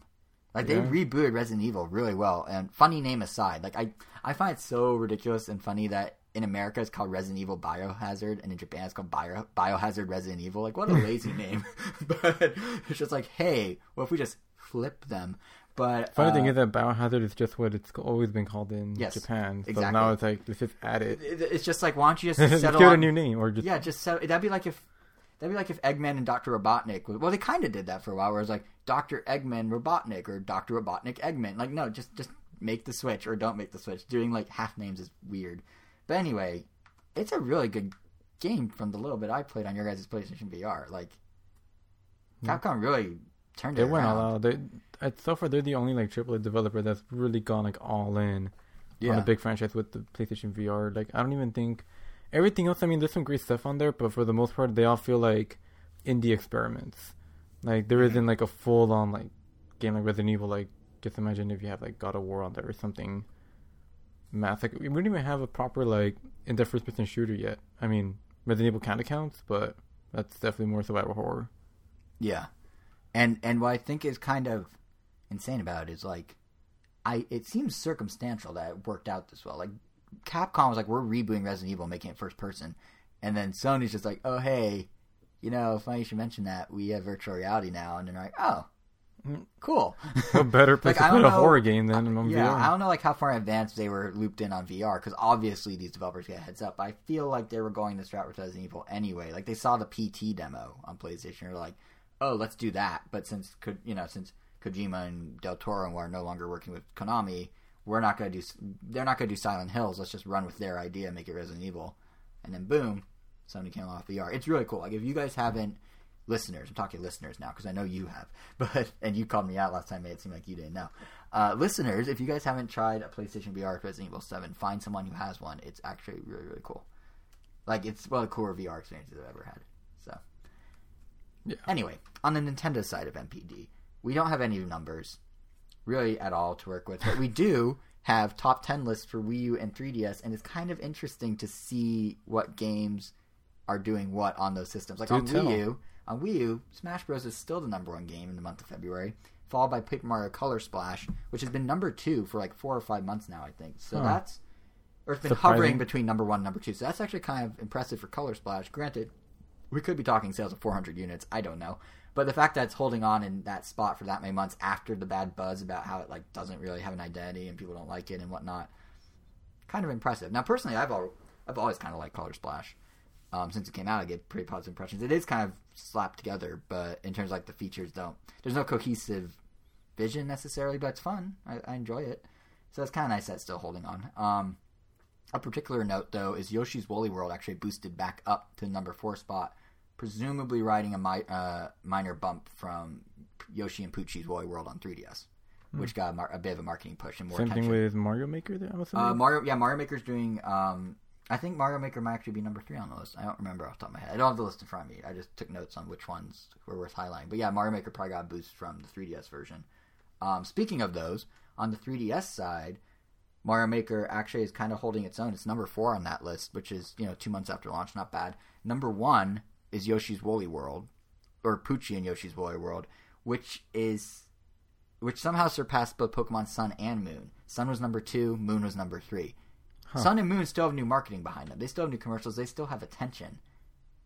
Yet Yoshi was able to pass that. So that's kind of to me that's kind of both unsurprising and surprising in that like one, well, duh, it's a new game and Yoshi's popular, but at the same time, it's like it's a port.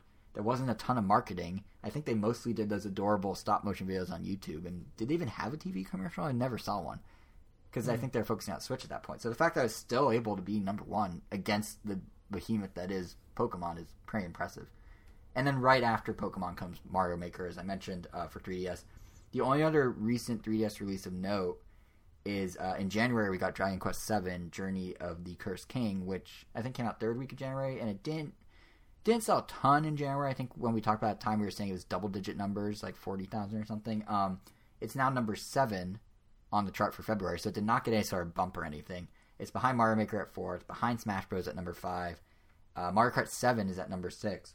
So with, even without hard numbers, I think we can probably get the sense that maybe Dragon Quest ports aren't exactly a booming business. It's nice that Nintendo's doing them. It lays some groundwork probably for um, future Dragon Quest games, but we're not talking gangbusters here at all with those games. Mm, which so not looking good for the Switch one. I don't know. That's I mean that thing. one, because that one's not a port. Isn't that a brand new Dragon Quest? That's yeah. Well, there's a couple Switch ones. They're pouring over the Wii U's MMO. They're pouring over Dragon Quest Heroes One and Two. They're porting over, uh, and they're gonna co-release. Well, actually, they already did, huh? yeah, you could buy gonna- it now. Exactly in yeah. Japan, and they're gonna co-release or simultaneously release um, Eleven or whatever the next Dragon Quest is on Switch and I believe PS4. So the question is, will those come stateside?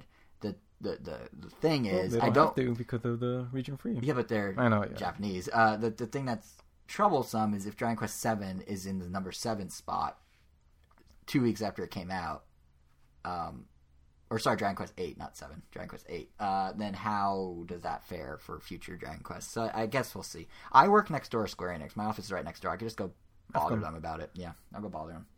I'll report back never because that's not actually going to be something I do. Uh, but yeah, what has become a booming business, even if Dragon Quest hasn't, is 3DS hardware variations. We always knew these things sell, but I don't think we realized just how much they sell. So, 3DS sales were up 77% from January to February this year, specifically according to NPD, because of the Pikachu new 3DS and the new Galaxy style new Nintendo 3DS XL. That one did well. Here's what I don't understand. How did that one do well six, seven months after it came out? It was an August release, if I remember correctly. Why did that purple 3DS with a swirly Milky Way on the front suddenly boost sales 77% in February? Was there a discount? Did they do a second wave? Do people really like a name as long as new Galaxy style, new Nintendo 3DS XL? Well, that is fair, literally most people two, ignore all that stuff. three, four, five, six. That's seven words on the name for a system, and it says new twice. Two of those words are the same. That is that is like twelve percent of its name is identical, or no, more than twelve percent. But like, why? Why is that doing well? I mean, great. That's great for Nintendo. Like, I guess people like the purple and like the silly name, but that's just so random that that boosted sales that much. Uh, Pikachu, I get. Pikachu came out late February for Pokemon Day. Yeah. I don't understand the new Galaxy one, but whatever. Uh, speaking of Pokemon, though, separate from NPD, kind of worth mentioning. Um, we learned that Pokemon Go. We recently learned that Pokemon Go is still doing pretty strong after launch of Gen 2 Pokemon. Uh, you may recall when I gave impressions a few episodes ago, I think like a month ago now, I was saying it's weird that the game didn't make its way up the revenue chart in the App Store. It wasn't the top grossing app as quickly as I thought it would be. I spoke too soon because uh, in days following that episode and since then, I think it's fallen back down. But for a while there, it was the number one top grossing app in the US, Britain, Denmark, Ecuador, Luxembourg, Netherlands, New Zealand, Singapore, and Slovakia. Yes, Slovakia, of all places. So uh, perhaps perhaps it was doing better than I let on to at the time, but since we haven't really had a chance to talk Pokemon since the episode, I'm throwing it in here now. The more significant number, though, is that uh, this game as a whole, Pokemon Go, has now been downloaded more than 650 million times worldwide since launch. To give you some perspective, a bit of an apples and oranges comparison for you, the download count of all Pokemon of Pokemon Go is now more than double the total sales of all Pokemon games ever, which sits at about 300 million. And granted, one's paid for and one's not, but Pokemon Go is generating money. In 2016, it turns out Pokemon Go generated 86% more revenue than any other individual mobile game. Wow. Yeah. So my point with all this is that while February may not have been particularly eventful for Nintendo outside of the new Galaxy style new Nintendo 3DS XL and that and the Pikachu 3DS, um, Pokemon Go is still getting them plenty of free money. They are still making money as they roll into the Switch, so that's good for them.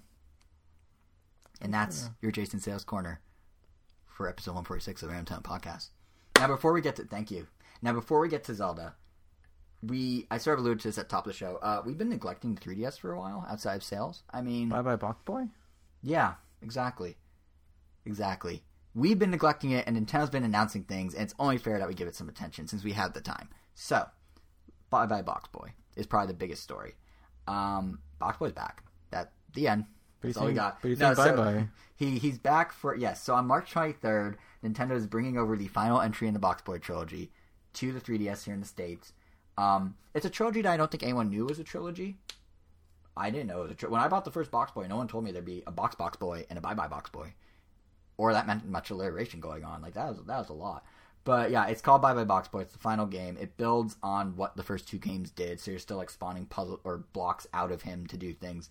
The hook this time around is that there are various boxes with different powers. So there's a box that blows up. There's a box that can fly with a rocket pack. There's a box that teleports you. You know that that sort of stuff. So the puzzles are now More more intricate. intricate, more interesting. It's funny because normally in a game, it's like Pushmo. Like oh, first you're literally just pulling and pushing, Yeah. but now you could stretch them in every direction. So it's like Pushmo one, but but different. two more. It's fine because Nintendo has this strategy with their puzzle games, which worked great for and them. And then Crash Mode's like whoa, now they Yeah.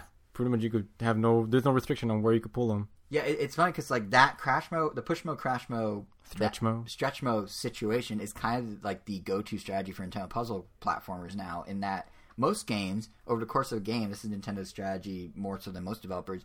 They slowly introduce new mechanics to you as you go through the game, and they build on that to create new gameplay ideas. You know, Mario Galaxy did that really well, for example. Like you first learn you can do this, then you do this with something else, and you suddenly do that, and then it builds from there. What Nintendo did with these puzzle platformers, Pushmo, crash mode, Stretchmo, now Box Boy, Box Box Boy, and Bye Bye Box Boy. This is just an excuse for me to say things that rhyme and alliterate. Anyway, the point, what they now do is they've taken that idea of like, what if we keep introducing mechanics and then stack them, and instead of releasing them as one $30 game, they've released them as these $10, $15 mini puzzle games that feel fully fledged in their own right, but you only get like the entire gameplay evolution if you buy all three at a price that then becomes a standard game. I don't know if that is intentional, but it's kind of genius. Because you still feel like you're getting your 10 bucks worth with Pushmo, then you may get Stretchmo, then you get Crashmo, and at that point, it's like you went and bought a cartridge with all three. Hmm. And it has the same evolution of gameplay as if you bought a normal game in a cartridge with all three. So it, it's really clever. And yeah, so Box Boy does that too. Um, the thing about Box Boy that's different is it has an amiibo. Crashmo, Push Mode, Stretchmo never got an amiibo. In Japan and Europe, uh, they're releasing this adorable amiibo of Qbby, who's the little square dude with the eyes and the legs and no other body parts. But for whatever reason, us Americans won't have the opportunity to get ourselves a Qbby.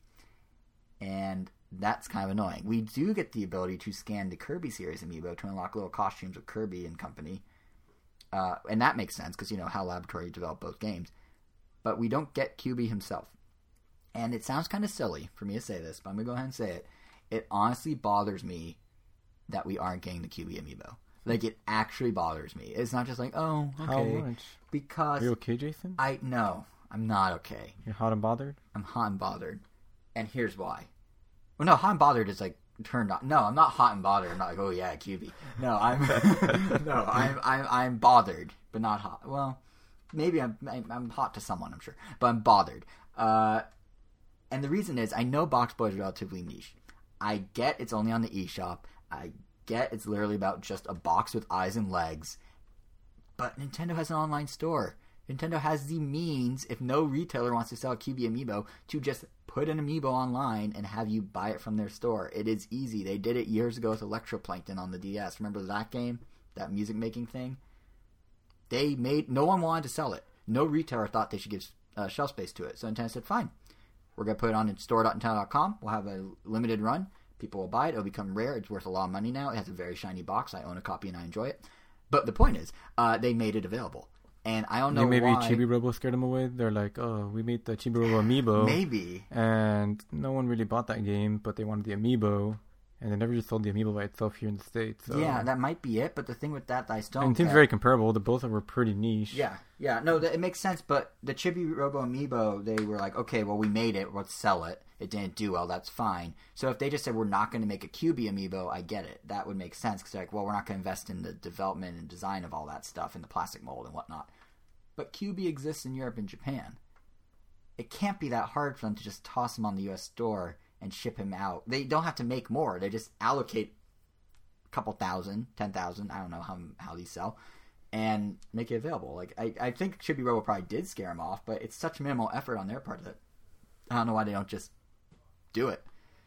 Like they can get some free money out of this. So Yeah. it seems Just weird. do it. And I, yeah, I only care so much because I really like the Box Boy franchise. I think the aesthetic is really cool and kind of charming in its simplicity. I like the, uh, I like how Hal basically was like, "Here's a box," and they kept, first they're like, "Here's a ball," and then they made it pink, and that became Kirby, and now they're like, "Here's a box." It's almost like a challenging game design. They're like, all right, make a puzzle game, but Yeah. be as minimalistic as possible. Yeah, and, it's a really they literally, and they literally went as minimalistic as you could possibly go with a character. yeah, I mean, it could not be more minimal if they tried. I, mean, guess that- he couldn't have legs. I, I- I mean, at, but then at that point you're just Pong, like you're just Yeah, a yeah, line. That's true. But yeah, it's just like I don't know. Like beyond my personal vendetta with Box Boys Amiibo, I think Nintendo seems to realize that bringing over Box Boy is at least a solid way to beef up the 3DS library. Like they don't have to interfere with Switch development. They don't have to enlist some of their top talent to make this thing. It already exists. They're just porting it or not porting it, localizing it for America. It's kind of that whole low budget angle I've talked about the 3DS before here on the show, where it's like, oh yeah, the system's gonna be cheaper. So they're trying to keep development costs down and work with outside groups as much as possible, or minimal requirement from Nintendo internal, so they can focus on Switch while continuing the legacy of the 3DS and continuing sales of that. So I bet Box Boy is just one example of how we're going to see Nintendo do that in the States. Um, they're probably going to bring out other games to 3DS in the US that are already out elsewhere in the world. I mean, they just trademarked Miitopia the other day. Miitopia is that Mii based RPG that came out in Japan last year, so pre Switch effort, but now they can bring it out to the US post Switch. They can still have most of their people focus on Switch stuff and then have a small team of a couple people, you know, maybe localize Miitopia and they can manage their resources while still making a full fledged game for 3DS. So, yeah, so I think we're going to see a lot more localization. That's not to say I don't think we're going to see higher profile 3DS games too. Fire Emblem Echoes is in May. Pikmin and Ever Oasis are still out there somewhere, eventually drifting back to Earth to be released. I don't know. But uh, I, there's other, you know, there's, there's going to be major releases. I think a good example of one that you're probably have an eye on, given your fandom, is Monster Hunter Double Cross. Is that safe to say? Are you getting Double Cross? I just want uh one for the Switch now. I don't know because it's another compilation kind of best of Yeah. version of the game. It's a And- best of of a best of. That's what. yeah, it, yeah. It's just a, it's basically Generations two, like Sonic Generations two. You mean uh, Monster Hunter? Monster Hunter Generations too. No, I'm comparing it to Sonic Generations. Oh, oh, I see. So, Because Sonic Generations was just a yeah, yeah, it was the best stuff for Sonic. This is gotcha. Sorry, I misunderstood. Yeah. yeah, yeah. So it's like I just want the the next entry. I want more. I I want new monsters and a bunch of them, not just like two Well, you don't get new monsters, but you do get new DLC. and a dollar. You do get a dollar. Yeah. So first, real quick, for those who are curious, they're putting out DLC in Japan for Monster Hunter Double which is always awesome. Apparently they have Phoenix Wright. Um, They have Phoenix on the way. yeah, They have Okami. They have Strider. They have Breath of the Wild. Although I have to admit, it looks kind of janky compared to the real Breath of the Wild. Well, I mean, they always do. I know, but this one in particular, I love. Which almost, which, which almost gives them more charm. I know. I love how like everyone was running with it. Like I saw people on Twitter putting a screenshot of, like Link from Breath of the Wild next to the Monster Hunter double cross link, and it's like your profile or your profile picture versus pictures tagged of you or something like that. Like it's always you look worse than you want to. But yes, um, I do owe you a dollar because while while it is coming to 3DS, it is not officially yet coming to Switch. And And not, at least not within the window. yeah, so first, little background. For those who don't listen regularly, I made a bet back when Monster Hunter Double Cross was first announced that it would be a, there would be a Switch version, date and date with 3DS version because it's absurd for there not to be, and I don't know why there isn't. No, but seriously, like this comes out March 13th. That was prime Switch time. That was before we knew Switch was coming out March 3rd, but it was within the. Oh wait, March 13th. That already came out, didn't it? It's already out. It's the 19th now. What am I doing? Uh, now it sounds like we recorded a week I, ago. I gave but- you I gave you another week because I remember we said like, all right, maybe they're like waiting, Yeah. but no, nothing. But it's nothing. And what's crazy is like the MT framework, Capcom's MT framework engine, which powers Monster Hunter, is also, I believe, what's making uh, Ultra Street Fighter 2 for Switch a possibility. So the engine is on the Switch. The game could come to the Switch. There is a market for it on the Switch, and yet there is no Monster Hunter Double Cross for Switch. So, with all that said, uh, they were asked about it. I'm not totally wrong. A Wall Street Journal reporter, the like Nintendo guy, It's Wall just Street not in our hands. Yes. He asked them, is Monster Hunter Double Cross kind of Switch? They told him, hope you enjoy it on 3DS first. So, so, I'm wrong about the day. I'm right about the concept. But unfortunately, I mean, the bet I- was I- only I- about the day, and I'm like- now taking a dollar. I feel like it's a given that it's going to come to Switch. It's almost too perfect for the Switch. They get to marry the the initial idea from Monster Hunter 3 Ultimate, where you got to play it on the Wii U and then transfer your data to the 3DS if you have both copies. This is just that fully realized because you don't need to transfer it between copies or buy two copies of the same game. You just pull it out of the dock, which is amazing. Speaking of pulling things out of places, that's not inappropriate. I pulled a dollar out of my wallet. If no one believes me, that's a dollar. I'm now handing it to you because of a bet two months ago. I am now receiving said dollar. Capcom, you screwed me over. But you know what? I'm I'm pretty sure I'm gonna be right in the end. So I lost the battle, but I'm gonna win the war. Now, granted, there's no bet on the war here, but I'll win the war. You wait and see. Putting said dollar into my wallet will be used for food later. You're welcome. Thank you. Yes. Any I honestly thought it would be out by March 13th. I really did. This is such a missed opportunity. any other game predictions? No. yes, no. I'm still sticking to Monster Hunter Double Cross coming to Switch at some point. all right, so it's not going to be the next Monster Hunter. Oh, ooh. That's do you think they're actually Ooh, just going to did double they it? miss the boat here? Did I miss the boat here? Maybe it might be a new monster. Either way, they're building monster Because Hmm. they, Hunter yeah, for Switch. 'cause they they work on them almost like the moment one's released. So there's no There's a Switch yeah, Monster they're, they're definitely already working Yeah. on the next one. You know what? I'm not gonna and do you think it'll be? cross. And do you think it'll be like a a joint release with one on the 3DS and on the Switch, like basically the same game? Pick your version, or do you think it's just going to be Switch? Just going to be Switch. I think so. Yeah. That's interesting because they have been doing really well on the 3DS. I think they're just going to abandon that. Oh, don't do this to me. Okay, I'll be on both. I don't know. I don't Uh, know. At some point, they, Okay, at uh, some point, I mean, I mean, I mean, no, no, no, dollar. That's no dollar. I mean, they have to cut their losses somewhere. They pretty much have to say, all right, everyone on 3DS, if you want the next big Monster Hunter and with the nice, pretty visuals. Here's what I think it's. Because I mean, the Switch. jump in visuals is going to be huge. Because I mean, we've been playing on 3DS compared to the Switch. Like it's going to be night and day. I mean, look at Link's. or Look at the Breath of the Wild DLC. I know. Just imagine Monster Hunter Double that Cross. That fidelity. I mean, Also, uh, you know what? Two things. Gosh First of all, you know, Capcom, I have multiple bones to pick with you because not only did you screw me over on this bet, but also, I'm sorry, XX is XX. I'm calling it double cross because you told me to call, call it double cross. But two X's do not mean double cross, they mean X and X. it also means backstab. It also means okay, sure, but uh, okay. But, but my point is, like, that's not. I know what you're doing, Capcom. You're like, oh, well, when you do crossovers, it's like Smash Bros. X. I don't know, uh, Tales of Symphonia, and then look, there's a Lloyd costume in the game. But the X represents a multiplication, what if- as in you're combining up. You can't do a. What if these X. generation games that have been coming out are just buying time for their next big one? That's what I think it is, which is why I also don't think it'll be on 3DS. Which, which makes sense. Like they're they're, they're pretty much just breathing a bunch of assets because they're too busy building new ones, and they're definitely not going to go Yep. Monster Hunter Triple X. No, unless that's the porn parody, I, I don't want to see ever. Uh, but no, I'm pretty sure it's I'm pretty sure it's not coming to 3DS simply because it's all new assets, it's all new engine. There, there's no way it might be the same engine, but it's all new assets. There's no way they're gonna like down res them that much. And also, by the time it comes out, they're not gonna release it till next year at the earliest. And by then, 3DS is legitimately on its downward descent. If now that we know Switch is doing well enough, 3DS is gonna be phased out at some point. The rumor is in 2018. 2018 will be its last hurrah, so I don't think they're gonna. Yeah, I don't think we're gonna see it on 3DS, Yeah. honestly. But Pokemon will keep it alive for a while, but eventually they, that has to come over also. Oh, and one more thought. Um, one more thought, Capcom. The double X. Whenever I see that, I think Dos Equis beer.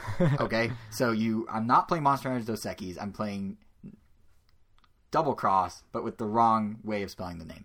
It's kind of like Fast Remix. I call it Fast Remix because it's RMX, but technically it's RMX. But is that remix or is that RMX? Are they just leaving out vowels because they're cool, or are they leaving out vowels because you're supposed to call it RMX? These are the things that keep me up at night.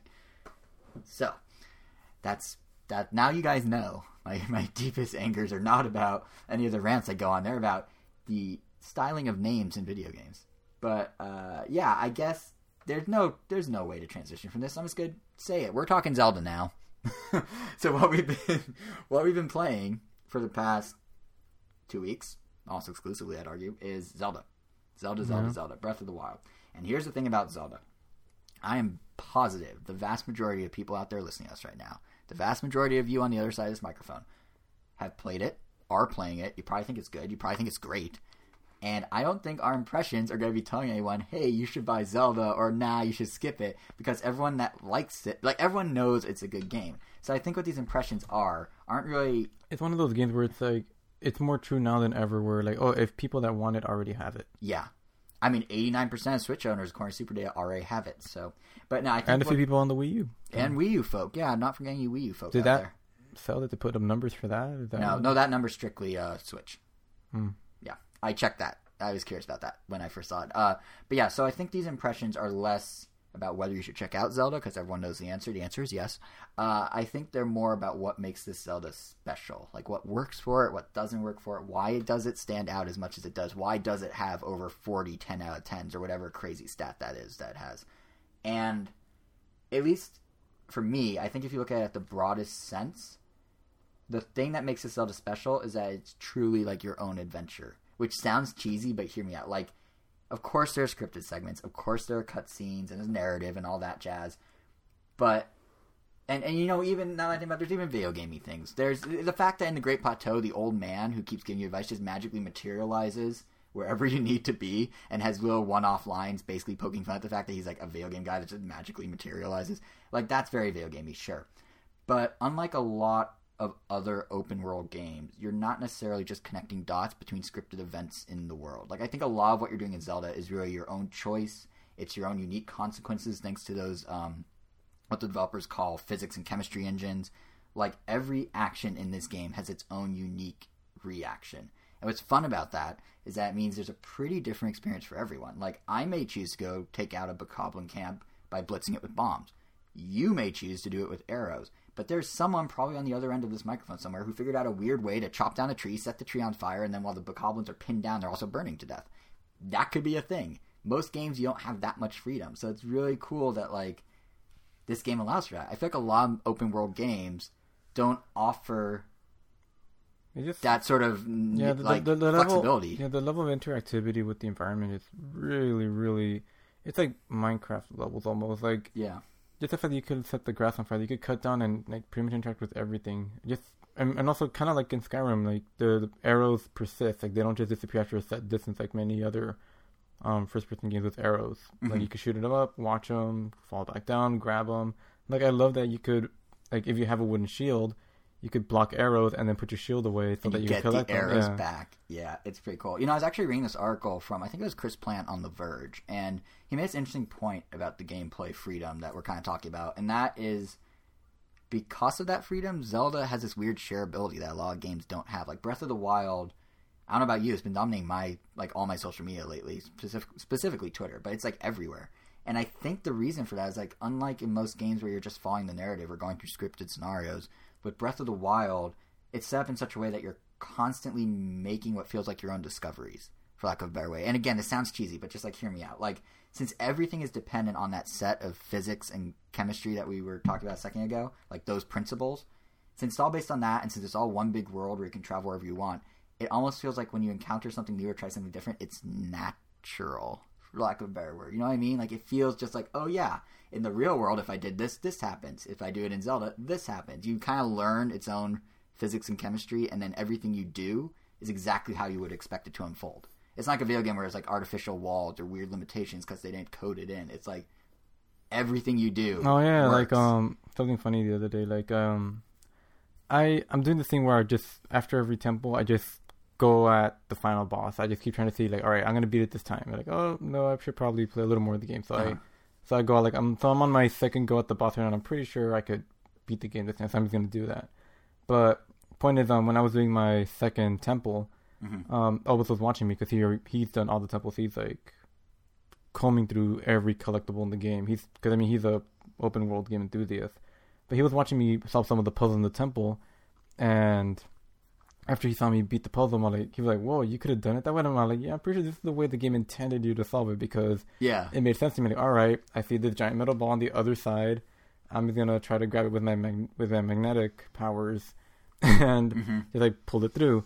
But what he ended up doing, which when he described to me, it just seemed like, whoa, okay, I kind of even thought to do that, and it worked. Basically, um, he made he flew out a window and flew back in using like an, an unconventional Why way. would anyone think that's the way to solve the And- puzzles and- to leave and come back? like, well, well, yeah, he, he, flew because he knew that there was another window in the other room, okay, and he's like, "Oh, okay. I guess since these windows open, I guess I'm supposed to fly out." and then Uh, flying through that other window, and then obviously it became super easy for him to like blow up what needed to be blown up and move that ball to the proper spot. I had Right. to pretty much control it from the other side, mhm. and he just went in there and did everything, and it worked. That's what's so cool about this like, wow. game. That's what's so cool about this game. And like, have you seen that video where someone figured out that if you um, use stasis power on a that stasis ability on a boulder, and then climb and then hit the boulder with your sword, and then climb the boulder, you basically have like a bullet train to get around. Yeah, people are using stasis to like beat puzzle. yeah like, to, beat- to speed run to yeah. speed run the shrines. Yeah, like the developers, Or they'll use like the Octorok balloons to make a floating like craft. Like, yeah, yeah, like people have like aircraft. They built aircraft or like motorboats, motorcrafts. Yeah. Like the developers didn't necessarily plan for any of this, yet because of how the game's built, they don't feel like hacks either. Like it really feels like people are using the tools given to them to discover these new things. And apparently that's what the developers want. They've said in a, at least one interview that they went in expecting the unexpected from players. So it's really cool that we have this game where this sort of thing is even possible. You don't see that very often. And I think personally that's why I like Breath of the Wild so much more than uh, I thought I would, given that I'm not, not like I knew I was excited for it, but I'm not the biggest fan of open world titles. We've talked about that on the show before. Like I've said before, I prefer games that are a bit more linear in structure. But I think what Zelda made me, realize is it's not open world versus linearity that I necessarily care about. It's open world games where you're just forced to go from scenario to scenario in a certain order. Like in those games, there's almost like, for lack of a better word, I guess a, a, a dissonance maybe between in-game events and the open world. In that, like you, yes, you go from point to point through an open world where you do what you want, but you can cut out those open world segments, and those games can be completely linear, and you go through the exact same plot points and the exact same objective path, and you're doing exactly the same thing with or without that open world. So for me, those open world games are always like, well, why would I go through the effort of having to hunt down these specific things when Mario Galaxy can just lay them out in front of me or whatever? yeah. So I think that's what I didn't like about open world. But if it's open world because then you really like forge your own path or make your own discoveries, where the game and the scenarios in the game are actually like very tightly intertwined, and like the world and those scenarios are very tightly intertw- intertwined, then I'm all for it. Like it's not about going point A to B. In Zelda, you can go point B to A, or C to Z, or D to F, or whatever you want. You tackle it how you want, and that's what's so cool about it. Like it, again, it's that discovery idea. Like you're discovering your own path, you're discovering your own thing. And I think honestly, I think that discovery, like if you were to sum up Zelda in, in uh, Breath of the Wild in a single word, I think discovery is that word. Like it informs every single decision they made when developing this game. And It's funny because like, they still use a lot of, um, I guess, staples of open world games. Like you have Mhm. the giant map, you have the little, the little blip that tells you where to go. Like, all right, just run straight to that blip, go to the next blip. You're pretty much going from blip to blip. Yep, you're And- blipping as you do. You have the the towers from like Assassin's Creed or other mechanics where like, oh, you go to this type place, you unlock more of the map. Mhm. But I mean, they even, but they make it all Seamless. Very seamless and just very Nintendo. Be like, oh, all right, here's this tower. Let's make getting to the tower a puzzle. Like normally you just climb it, but this time like okay, you can just climb it. Sometimes they have a mode around it. Sometimes they have like guardians watching it. hmm Like I don't know, it's really And the other the other cool thing about that is like if I choose to go, if I jump when I jump off the plat- the Great Plateau, if I decide, you know what, I'm going left, and you say I'm going right, one of us isn't wrong and one of us isn't correct. We are both playing the game correctly, even though we have very different routes to the end Yeah, castle. this is the thing. You literally Like, play however you want. Really cool. And and again, it goes back to that idea of discovery, which I think it, I was starting to say you see it in every aspect of the game. And I I'm not just saying that like some sort of like fluff piece. Like I'm serious. Look at the system for items and how you have to replace them. It makes you go out and discover items constantly. Like for example, you and I were talking. I want to say like a week ago about how we were doing maybe less about the Great Plateau, and you're saying how you just kind of ran your way through it, and I was telling you how like I was in the snowy area. I ended up behind a waterfall, and I got a bunch of good items, like a really good sword and that sort of stuff. And you never experienced that, but the route you took probably gave you a bunch of different items that did different things that got you to go a different route in the game. But we both started at the same point, and we're both progressing to the same point, but we're doing it in such massively different ways. And the thing is, for all those people out there like, oh, the iron replace the the fact that irons break and whatnot is kind of stupid. The thing is, we wouldn't have had those different experiences. We wouldn't have had the different routes if the items just stack on themselves. If the items, you know, are I feel just like it one makes the game if the too items, easy. It would feel. I would feel. Yeah. I would be less inclined to explore just because now it's like, oh, I want to get all these treasure because I might have a useful item. Like especially for me, where as soon as I got out of the Great Plateau, I went straight for the final boss just to see how far I could get without having to do. I mean, there are people that are able to beat it and already have, like I think in under an hour, because they already memorized. Fifty-two minutes is the current record. Yeah, record. 'cause as of they- Saturday, the 18th of March. Yeah, because they memorized all the patterns, and that probably took a lot of practice and dedication. But I mean, I want to beat it with it feeling natural. So Yeah. um, so I went in. I'm all like, okay, still, I'm, I'm obviously always gonna get one shot at no matter what. But I, yeah, it was too heavily guarded for me. So I went out, did like a few more quests. I'm like, all right, I think I feel ready to tackle it again, and I'm just doing this rinse and repeat thing until it feels like, all right, now it feels like I definitely. This is like the limit where you definitely should be able to beat it, as opposed to, like, yeah, like I just memorized everything. Yeah. And let's say let's say the item even beyond that, let's say the item system let's say they didn't break after a certain amount of time, or let's say you didn't need or let's say upgrades did its stack Oh yeah, yeah, or that's the whatever. thing, yeah, because I went in with very little resources, and I'm just like, oh, I'm gonna have to really, I have to. I don't want to use this sword yet because I don't want it to break. I want to save it for this monster. Blah blah Right. blah. But but let's say it didn't or whatever. What would motivate anyone from going off the linear path of point A to point B? What would motivate you to go point D before B or that sort of thing? Nothing because you follow the trajectory that the pa- that the weapons take you. You know what I mean? So like the yeah, fact I do that, love that they de-emphasize like the importance of like, oh, Yeah. oh, the bow or the arrow. Like, you don't have to go to a temple to get the bow and arrow. You don't have to go to temple to get the fire rod. You just find them. Yeah, so I think that again is that whole discover thing. Like you, they set up the weapon system in a way that yes, it's a little annoying that you may you can only carry X number of items, and you may have to decide do I want the tr- this sword or this club or this torch or that axe or whatever it may be. But what you decide is because you decide I'm going to the snow area, I'm going to the uh, Death Mountain, I'm going wherever I may be going, I'm going to the forest. So it again, it's totally up to you, and that's something that old Zelda, or really a lot of open world games in some ways, don't allow for. I think similarly, you can see the exact same discovery idea with the cooking system, with the recipe system. Like, you don't know what's good, you don't know what's bad. You go out and you try things. You randomly find new ingredients as you're like out exploring the world, and then you maybe will find new recipes off that if you experiment a little and discover new things. Like if they just again, like with weapons, if they just had hearts or some sort of preset recipe list that you're just like either building out or you're you know being told you can now make this. Here's how you do it. You'd have less motivation to stray off the beaten path because you would be told you need this item, that item, and the next item. You'd be like, okay, so you'll go get this item, that item, and the next item. And once you do that, you'll just continue on to the dungeon or the temple, as it may be now. Um, but having it be sort of more organic means that you really need to go find things naturally, like just by discovering them on your own, and that that's kind of that's kind of the same idea. Just like every little facet of this game just falls back on that, which is kind of interesting. I will say though, in the case of the recipes, it would be nice if once you had the recipe, it like stored it somewhere so you can access it again. Like I've I've haven't had to resort to this yet because I'm not focusing too much on recipes, but I know that some people have like started screen capturing every single recipe as soon as they make it, so they know exactly what's in it. Because this is the game doesn't really give you like a log in any clean Yeah, way. but it's it ends up being not. It's that- not a huge it- it's, it's not even that complicated. It it pretty much comes down to like it's. All you need to know is that there are certain ingredients that literally tell you they'll either just describe the item, and just say like, oh, it's good for you, blah blah blah. Yeah. But then there are certain ingredients that say, like, oh, this will give you heat resistance, cold resistance. This will um give you extra hard. Like they specifically say they do something when cooked. In order to just do any successful recipe, you only need to put one of those and then four ingredients that don't do anything, Right. and that's it. that's true. That's And you always get what you want. You don't even really need to remember recipes because it's always going to work.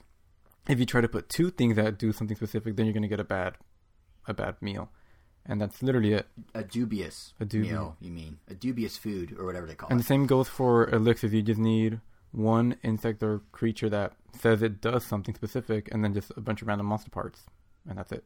But see, here's the interesting thing, which again, I'm just gonna keep saying the word discovery because that really is what this game's about to me. You have to discover that. The game doesn't tell you that, Yeah, which is a good thing, I think. but yeah, Because like and in I my case, I'm I'm sitting here thinking actually, uh, literally up until just now when you said otherwise, I honestly thought all the ingredients mattered. So I've been like being like, oh, I need to remember this recipe, and I'll I like, make a mental note. But I guess I don't. I mean, they matter. I mean, they kind of matter. They kind of, they usually don't matter outside Yeah. of just like, oh, obviously using prime meat versus Right. regular meat is going to give you something better. And I mean, maybe there is like a secret combination. I mean, there definitely will be, or I'm sure there is a secret combination of specific items that will get you like a ton of bonus hearts. Like, Mhm. yeah, like I know Obus is big on his cooking, and he always has like a bunch of meals on hand for different situations. But Mhm. he always have to figure out which fruits versus plants gives you more hearts versus like you can have one that protects you from the heat that only gives you two hearts versus one that the same thing and gives you like ten. Right now, going to a normal Zelda game or a normal open world game, and it'd be like, "Here's the recipe that gives you ten. Use this to beat this mountain." And it's like, oh, well, that's not really. I mean, it's open world. You have to get to that mountain. You have to get the ingredients, but you're not really discovering anything. It's just kind of. Yeah, like some people. It's just like you know, it's like a point A B situation. It's Yeah, this back- is the next task. yeah, like back to the beginning of the game, you could just go to the snow area and just have a bunch of little fruits on hand just to keep eating to replenish that health that And you're losing from the cold. Yeah, Or you could get the um, the sweater yeah. equivalent, That's or you I got the sweater. or you Yeah. can make a hot meal. Like you could do it, yeah, in a different different way. And that's the interesting thing. or you could like, just build up enough heart containers. I guess. that doesn't matter. yeah. But yeah, that, that's the thing is like in the in the even in the Great Plateau alone, like I you are kind of led to believe the first shrine you go to is the one smack in the middle of the plateau, but there's nothing at all from stopping you from doing it in a different order. Like you're welcome to do it any order you want, and that's that's like the little microcosm of the bigger Zelda experience. But but yeah, that discovery. I know I keep saying discovery. I feel dumb, like discovery, discovery, discovery. But literally every single decision in this game stems from that. Take difficulty. Take the frequency of deaths. You learn through trial and error that you need certain things or certain abilities or certain weapons in order to defeat an enemy. Like you can go play against an enemy, but if you die, then you go, oh, maybe I should tackle this a different way. And it's up to you on your own to determine exactly how you beat that enemy. And thanks to the save system, which is really frequent and and, and simple and to the point, you never lose more than a, free, a few minutes of gameplay. So in past Zeldas, dying was an annoyance, and you had to backtrack, and it's just a pain. In this one, dying is almost part of the learning experience. Like I know a lot of people online, like, oh, you die a lot, oh, it's too hard, but I don't think that's an issue. It also saves so often that when you Yeah, die, you pretty much start like yeah. right where you left off. Exactly, never more than a few minutes. Yeah. And like like in I, I don't remember what side it was, but there's an interview with the developers who are like, yeah, we kind of want you to fall off the giant tower the first time. Like we're not we, we're not like encouraging it, but if you fall and learn I shouldn't fall, you just restart back at tower and learn. Like you're disco- again discovering for yourself how how that works. So that that's kind of cool. Or like how about the climbing mechanic? That too is this idea of like you can go anywhere and find anything in these unexpected places as long as you can figure out a way to get your stamina high enough to climb it's fair game. The, the entire first pitch of anything you see on the horizon you can get to is again all snaking back to the single idea of Hmm. I, I, don't- discovery. I don't remember where it came from, but I I think it was for Skyrim. I'm not sure, but I remember a dev was saying something like, "Oh, you see that mountain over there? You can go there." It's pretty much that. Yeah, that that was uh, wait, that was Zelda. oh, I mean they're ref- yeah, that was Miyamoto and Aonuma in the original when they were showing the overworld with the gamepad at the Game Awards in Oh, then they might have said the same thing because I know I've Oh, heard they it before. I know I've. I know I've heard it beforehand. There, there was a funny comment. So you know, I don't know if you saw it in Tempo at an accolades trailer for Breath of the Wild, where it's just Link standing on a plateau and all these tens out of tens spinning around him. Yeah. And someone commented on it like, "See that ten out of ten over there? You can go to it or something." I was like, "Oh, that's funny." But um, yeah, like the climbing mechanic too is all about just doing what you want. Also, I don't know how they made climbing so fun. All you're doing is moving upward, but somehow there's something really like it doesn't feel like Yeah, a chore as much as it should. That definitely makes Link the most like maneuverable character. yeah, he's the most agile he's ever been. Yeah, because like, like even like going back to just like me trekking to the fin like the final boss, like there's a Mhm. path you could take, but it's like okay, well because I'm so underpowered, I pretty much have to like Metal Gear Solid my way in there. So like, all right, I, maybe I'm gonna go out this window and just climb through the outside. And because he's like Spider Man, you could like pretty much go on any surface except Seriously, unless it's raining, in which case you can't go on any surface. yeah. The only exception are just when you go to these temples, like they're pretty much don't let you climb Yeah. anything because oh, Well, it would be to too that easy, yeah. But yeah. Yeah. Oh, I thought you had more eyes back. Oh, I no. was letting you finish that before it gets out. But yeah, the, the other thing I was gonna say is the shrine system is also shrine and temple system. So I really need to stop saying the word discovery, but you get the idea. Like there's even the idea that okay, there's not dungeons in a traditional sense. You have hundred shrines scattered around the world. It's up to you to 116 or 120. yeah, whatever, hundred plus, scattered around the world, and you need to find them however you want in whatever order you want, and their significance to your game doesn't like it doesn't matter which order you go, and they all are roughly the same significance. Like that, They're pretty much just the puzzles you would find Yeah. in proper temples, just spread out. So they definitely make up for the fact that there are only four of these proper so-called- temples. Yeah, But I don't know those. I don't know. I, I thought they were. One of them was a little tricky to figure out, but after that, the rest of the only other one I favored just seems too easy. hmm And the other one that I was, and the other ones I haven't done yet, was also said they're about that level of difficulty. right. Same thing with the bosses, like, um, they're also kind of on the easy end, which is fine. You could kill them Ah, any they're way you easy for you, but someone that may have just gone straight to them. Oh no, no, no. Well, that's, that's like, what's crazy about this Zelda game. Oh no, well, that's like, I know what you um, mean, yeah, the, the temple bosses, I guess. but again, Yeah. they're only easy to you because you were bulked up with whatever you. Oh no, I wasn't. 'Cause Oh, that- oh, they're easy regardless. Yeah, that, that's what that's what I was saying. Like, um, only there's like one exception that I know will kill a lot of people their first time because it definitely killed me the first time. Mhm. And I mean, Obis when he saved that temple for last, so he was super bulked up and everything, and even he had to use like a lot of healing. Like he probably lost the amount of hearts equivalent to how many game overs I got. Oh wow. But after you figure them out, it's pretty easy. But the other ones, compared to that one boss, like the other ones, like you probably won't even die. But Yeah, that that's the thing I find interesting about the temples. Like the shrines are just like new Zelda mechanic of discovery and everything, but then the temples are like this throwback to normal Zelda almost. Yeah, I just think that they give It's- you, I guess, the bombs, the magnesis, and the stasis in the beginning, and that's Yeah. pretty much like everything you need to go explore. But, I but mean- that's what's fine about the Zelda is like for all they've changed, for all this stuff we're going on and on about, but open world, do what you want, etc., etc. For all that freedom, it's still a Zelda game through and through, which is what's really impressive. Like the temples are the dungeons, the or the shrines are pieces of the dungeons. The items you get with the Sheikah Slate, the ones you just rattled off, are the equivalent of when you just go every temple or every dungeon and get you know a hook shot or a this or that. They're all Yeah, that this game's version of that. It's like the Zelda DNA is still there. They just sort of evolved it, and it's like when 2D Zeldas went to Ocarina of Time, or like in the Mario case, it's like when Mario World went to Mario 64. Like they're grounded in a lot of the similar gameplay ideas, but it's just presented in a totally different way that feels like a true evolution that you don't get very often. I'm the fact that we have two of these Zelda evolutions in like the span of 11 years, kind of insane.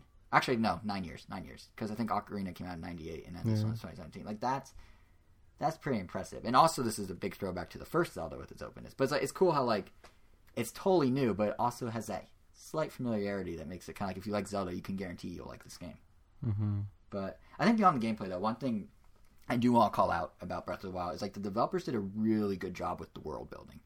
Like the game's absolutely gorgeous. First of all, looks really good on TV. Looks great on the Switch handheld, even better on TV.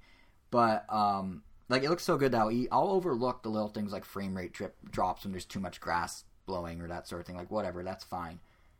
But like the attention to detail within that world is nuts. The weather patterns, the wild animals, the fact there's like roaming flocks of birds flying around, or you know you might see some boars grazing or a squirrel, even squirrels. Like there's squirrels running around on rare occasions, and if you can be cruel enough to kill it, you can kill it because it's in the world and you can act on it because of that physics and chemistry stuff. Like it's just really cool. It's a living, breathing world, and what really helps make it feel that way, in my opinion, is the um, sound design. Like this may be my favorite sound design in any video game ever. Like I love the ambient sound effects. I love the way the music kind of flows in and out when you get to important Yeah, areas. it's with, very, like the little piano, very Minecrafty because that's what yeah. Minecraft does a lot. Yeah, and like the little piano, like I don't know what to call it, tinkles. I don't know what the word is, but those little like it starts with a few yeah, and it sort of builds, or like even things like Link has different running animation sound effects depending on both what he's running on, the speed he's running, and I guess three things, and the like hill. So I don't know if you've noticed, but as you go down sh- start sharper hills or steeper hills, um, Link's animation is kind of like when you're running downhill yourself. You're trying to like hold yourself back from gravity pulling you down versus when he's walking at normal steepness and he's just kind of running like a normal person. Like each of those have their own sound effect too. It's really impressive. It like is. they put so much. T- I know like Miyamoto and Aonuma always like to reference the oh we had someone record actual foot uh, horse footsteps so when you're walking on your horse it sounds real. But, like they kind of disregard by focusing on that one all the other really impressive sound effects. Like it is it is really cool. And um I think even the inclusion of like the gy- uh, the gyro controls for the bow and arrow is really nice. Yeah, Like you just tilt. definitely my preferred Yeah. way to shoot it. You pretty much like aim in the general direction with the analog stick, and then you just fine tune it with the gyro and easy headshot. Yeah, yeah. I will say the way they map the various controls did throw me in a loop at first. Like, I really thought that the sword item button, the X button, should have been like ZR, not X, because Yeah, your I feel shield like on ZL. So why would the sword not be ZR? Like, Uh, they're I also feel like running, jump, running and jumping should have been, Should have like, right next, right next to each other. Well, not or switch. not switch, yeah, next to each other. Yeah, like you could just hold the run button, you could just tap jump. But I mean, like works. things like like some of it makes total sense. Like crouching into stealth mode by pressing the left stick, duh, because that stick is your movement stick. So you press down because you're putting pressure on your feet to move slower. Like that sort of thing makes sense. But some of the others were a little, I don't know. I got used to it, but as someone who did a lot more close combat Yeah, like when I started playing, yeah, like running. it felt weird to have the sword not be on a shoulder. Honestly, button. they could have they could have honestly switched um crouching with the C stick with Yeah. the run button. oh yeah, that would also make Because I sense. mean, a lot of games, a lot of modern games nowadays just have you run by clicking the joystick. Because I mean, you're running with the joystick, just click it. That's So- true. They could have made the run. They could have made run be that stick, crouch be a button, or crouch be the Yeah, other yeah, stick, be- and then the- make the Sheikah slate be the button. Yeah, or just have crouch be the button that you were using for, I think For the real running. takeaway is what they should have done is had um, or just let custom you customize controls. it. Yeah. Yeah, I mean, that's they, the one they let you customize it somewhat, but it's like, oh, do you want to switch run and jump? It's like that doesn't do anything. Yeah, or do you want to like invert your your aim? It's like no, because I'm using the gyro. Gyro. Why would it be inverted? But I will say one thing they nailed with the controls. I really like the quick IM switcher. I wish they applied it to more than just like your weaponry, because I feel like having to jump into a menu and dig around just to heal yourself is kind of like a weird. Like it's not bad, but it just seems like there could have been a quick access to that somehow.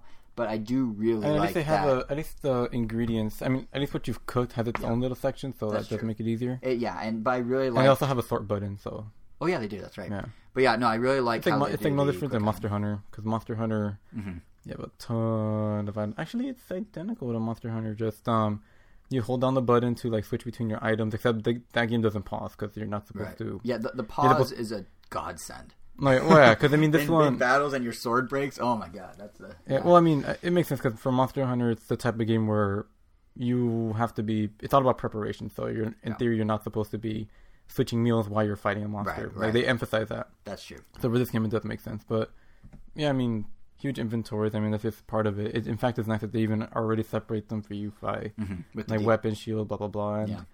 I mean, drops like random enemy drops and ingredients have unlimited storage capacity. It I seems noticed like that. Yeah. so that's Which is good because I was actually worried when I first started the game. I was like, "Oh, okay, I get it. I have limited items, but if they limit the number of apples and Hyru- and Hylian shrooms I can carry, I am gonna be mad." Which- and then I wasn't mad. Which I mean, they're already being overly generous for because Yeah. I mean, how does he stuff all that? Like Link must have like magic don't question it. Uh, he is magic. We Yeah. The game sort of establishes. Well, not magic per se. Yeah, there's technology involved, but yeah.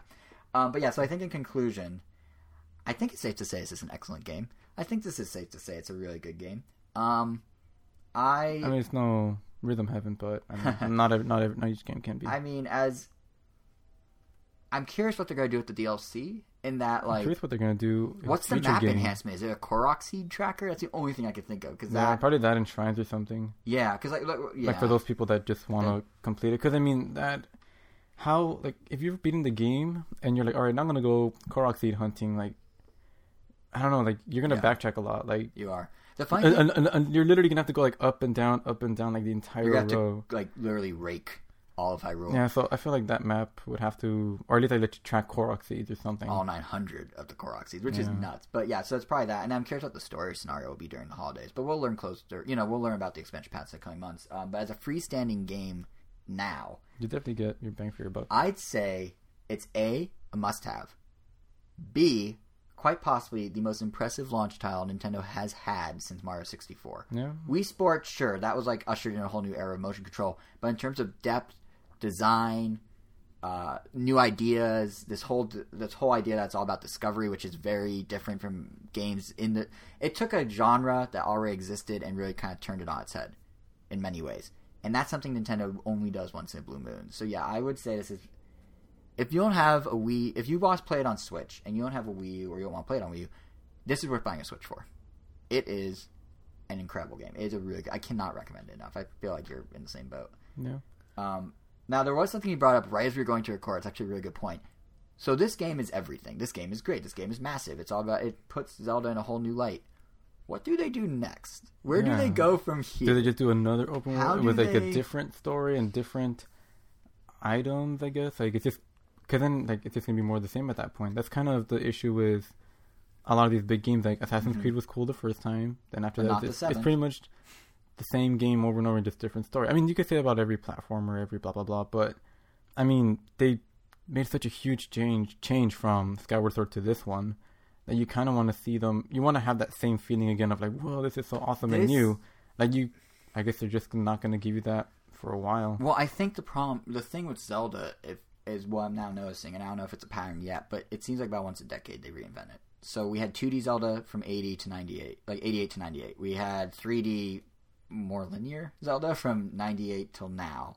So presumably this is the template for the next decade of Zeldas, which means, and I mean, they did not build this giant engine for just this one game. They did not. I wouldn't. First of all, I would not be surprised if we see some of this, some of these concepts of like discovering your own way and stuff spill into other Nintendo games. I think Mario Odyssey is a candidate for a somewhat uh, like pared down version of this. Like I, I think the fact that you have like the jumping to different planets and stuff opens the door for non-linear uh, progress through Mario Odyssey, and the way they do that within each world will be kind of interesting. But I think this is a this is like a whole new game design language for Nintendo, not language, but game design concept for Nintendo. I think we're going to see it in a lot of different ways. But in terms of Zelda itself, I That's don't. true. This is one genre they haven't really dipped into yet. Just the open world. Yeah, and we're going to see it Oh. spill over. I'm almost positive. But in terms of Zelda itself, I don't think they can just make Breath of the Wild two. I, I honestly, this is gonna sound kind of weird. like I mean, I guess they're gonna. I I'd argue they're gonna scale it back again, not like permanently. It's still gonna be open world, yeah, but I, could see. I, I could see them doing like, oh, we're gonna do, we're gonna get rid of the sh- the shrine system entirely, and instead just do a bunch of like a few, like maybe twenty big temples, because they definitely had enough puzzles to satisfy a bunch of them.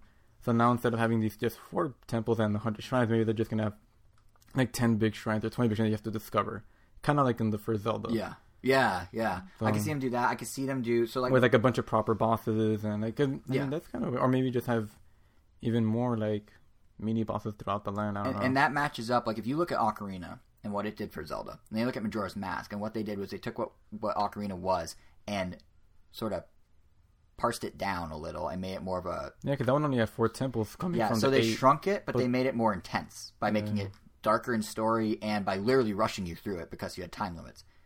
I could see them trying to do something like that with Breath of the Wild. Like they're like, okay, here's Mm-hmm. it's the going to be that playground. that it's going to be like Yeah. favorite best game for some people, and for others it's going to be like oh, I didn't really like it, Yeah, yeah. Like I could see him totally being like, okay, here's, but everyone will buy it because of how good this Of course, was. yeah. So they're like, here's the full playground. You got experience in Breath of the Wild. Now, what if we sort of limited it a bit, but then we're going to make you really have to hustle, or we're going to make you really have to. It's going to get real dark. and You're being hunted the entire or time. Or something like something like that. That'd be like I could see them do something like that. That you can explore how you want, but I mean, eventually this creature is going to get you. Or the moon so will have to, so crash you, have, so you have to be moving all the time or something. Yeah, like there could be like a shadowy something that's hunting you down, or or something like that. Yeah, or you know, they can do they can Wind Waker it. They can switch this to oceanic ex- exploration and have the next one be boat based again. Or based on that concept art from that GDC panel, maybe Link becomes a Metallica fan. Or no, that was Ganondorf with the Metallica shirt. But maybe you know what I'm talking about, right? Yeah. Those concept renders of Link as like a skater kid or a motorcycle kid. Maybe the alien invasion thing becomes the plot. They showed that, and hey, that fits the you're being hunted basically. Like they have, I don't think they should necessarily do that. My point is they have ways where it could take this structure they built, use this engine they built, and just kind of create a more specific experience within it. Like I don't think we're gonna see a game quite the same as Breath of the Wild, where it's literally do anything you want anytime you want. I think they're gonna have to put artificial limitations, but those limitations don't necessarily have to be the old style of Zelda limitation, where it's just you can only go point A to B. It can be more like we're putting other limitations, like the time limit you were saying, or something hunting you on top of it. So it'll be interesting to see. Uh, this game, I suspect, is partly why they're doing the DLC, is just to buy, buy themselves time. Like they can just milk this game for all it's worth for a little while and keep that whole Zelda everything. It's kind of like they're gonna run into the same problems almost every game. Mario Kart 8, how you do Mario Kart 9? What changes?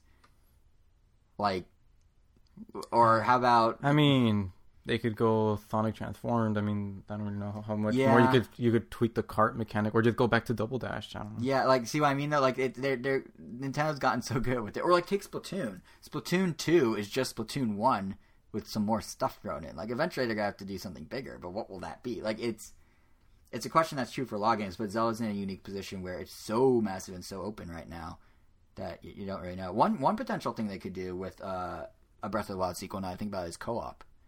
Hmm. They could do some sort of online co-op or online integration. They could Xenoblade it up a bit because Xenoblade had that whole online. Xenoblade Two had that online component, Yeah. So that'd be kind of interesting. You have hunting party. They monster. They monster hunter it. You have hunting party. Huh. There's a beast tracking you, and you have to stay ahead. Like there's Legend of Zelda, stuff. Beast Hunter, Yeah, so there that'd be too blatant, and Capcom would be pissed. But and Beast of the Wild. yeah, Beast of the Wild. Yeah, so there there's some um there's some potential there. So I'm excited to see what's next, but I'm more excited to dive back into Zelda. Like I'm not even kidding. So we for those listening, we usually record and then hang out after for a while afterwards. But today, uh, Angel has stuff to do, so like we're gonna record. I'm gonna go home, and I'm just talk about Zelda for the last half an hour. I'm like itching to play it right now. Like I'm like uh, we still have podcasts to do. Ah, but uh, speaking of podcasts to do, so yeah, takeaway is buy Zelda if you don't already have it. It's really good. But before we go, and before I go back to playing Zelda, and before we go back to things you actually have to do, we have one more thing to one more piece of business, and that is our contest. So, last episode we asked you guys uh, to tell us your favorite Switch feature for a chance to win a twenty dollar eShop code, courtesy of our listener Satoshi. Thank you again, Satoshi. And here we are, two weeks later, with your answers. And what we went through all the answers, and we're picking the winner at random. But it's kind of interesting to see what you guys had to say. I think the two of us underestimated how much portability matters to people. Yeah, I mean, some people definitely don't care about portability, but overall, though, it's definitely it was like off TV play where it's like, oh, it doesn't seem like that's the selling point because you want like a powerful console, but at the end of the day, it seems like the majority of the people just love the fact that you could take it anywhere, love the fact that it is a very powerful handheld, and that you're gonna get to play all these amazing games on it wherever you go. yeah, we saw multiple comments from people that are like, "Oh, I love that I have like an HD system anywhere," or "I love that I could be on a plane." I can't remember who said this, but I could be on a plane for 10, 12 hours and I have a full console Zelda sitting there with me, or a full console Mario, or whatever it may be. But it wasn't only portability. There are a few points that were made that we haven't even covered on show that I thought was kind of interesting. Like um, John P. and Robert both pointed out that um, there's this instantaneousness of the Switch that has been lacking from game consoles and even the 3DS for quite a while now. Like you can turn it on and be actually it's about the same as the 3DS maybe, but you could turn it on and be in a game very quickly. While if you boot up the Wii U, you're waiting a couple minutes. If you boot up the PS4, you're jumping through menus. Yeah, Like, it's the same thing with well, it's something that the PS4 I know introduced because the PS4 has sleep mode. yeah, So it's pretty much what like I know Obus loves that feature because you could just rest it. You don't have to even turn it off Mm-hmm. or save it. You could just continue moments like where you left off. And right. That's true. and the Switch just pretty much takes it a step further because you could take it anywhere and do the same thing. Yeah, yeah. So there, so they talked about that, and I think Robert actually gave a specific specific example of other things in the interface that are really quick, like moving an, uh, your Mii onto the system.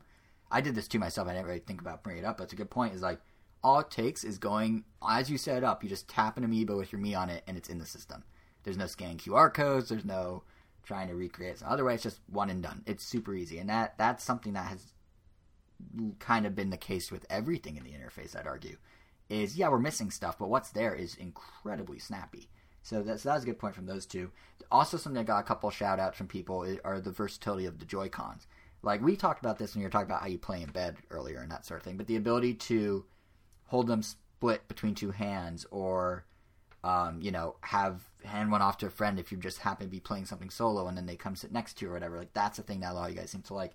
And uh, a, uh, one of our listeners, Banshee NZ, gave a very specific answer that the Joy-Con size also works out really well because he's found a way to comfortably use his thumb to both rest the back of his thumb on the control stick to move his characters and then press the buttons with the top of his thumb.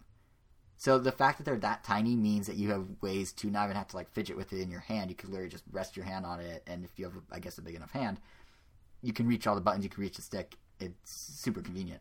So that was something that I don't think we really considered either. Um, another thing that I personally didn't consider is uh, Anthony, a UK listener of ours, um, called out the region-free abilities of the Switch.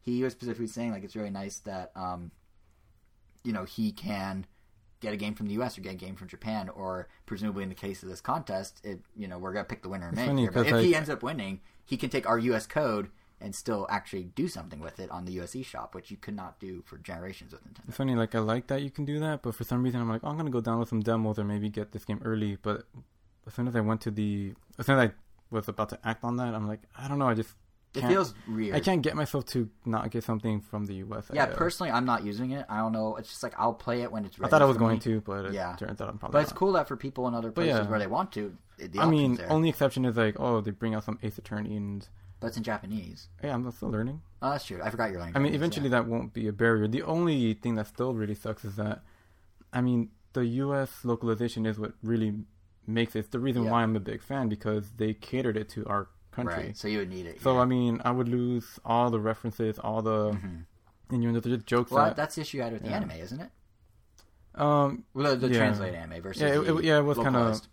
Yeah like th- there were some just because I played the game they're pretty much mirroring it. I knew what they were talking about, but Yeah. there was definitely some differences like that. Especially the fact that it's not called Phoenix, Oh, right. I forgot. It's. What's he called over there? Na Nanohorolo or something like that. No, that name just rolls off the tongue, doesn't it? Um, but yeah, it's a good point. But uh, what was I getting at with that? I mean, you oh, miss, you miss out on all the puns. Well, yeah, yeah, and puns. Phoenix Wright is all about the puns, so Yeah. I, I love. Puns. Apparently, Breath of the Wild too. Yeah, yeah. What was that? Oh, what was the word they kept using? Seal, seal. Yeah, that's when you go to the the desert area. Yeah, by the way, thank you. And someone at Nintendo must listen to our podcast, like because someone on the localization team, because they must have seen how much we love puns and be like, you know what? What if we give them a whole game of them? Like, there's a whole segment of Breath of the Wild where every single question, every single comment, every single NPC, everything, even the answers Link can give, are all puns of the word seal. And there's even a dude who basically is like, nah, I'm not gonna make the pun. Like, it's that much of a pun world. So it, it's it's great. I feel like our Breath of the Wild pun is pretty good too. A vast open thing is what that word means, but it also sounds like breath. See what we did there?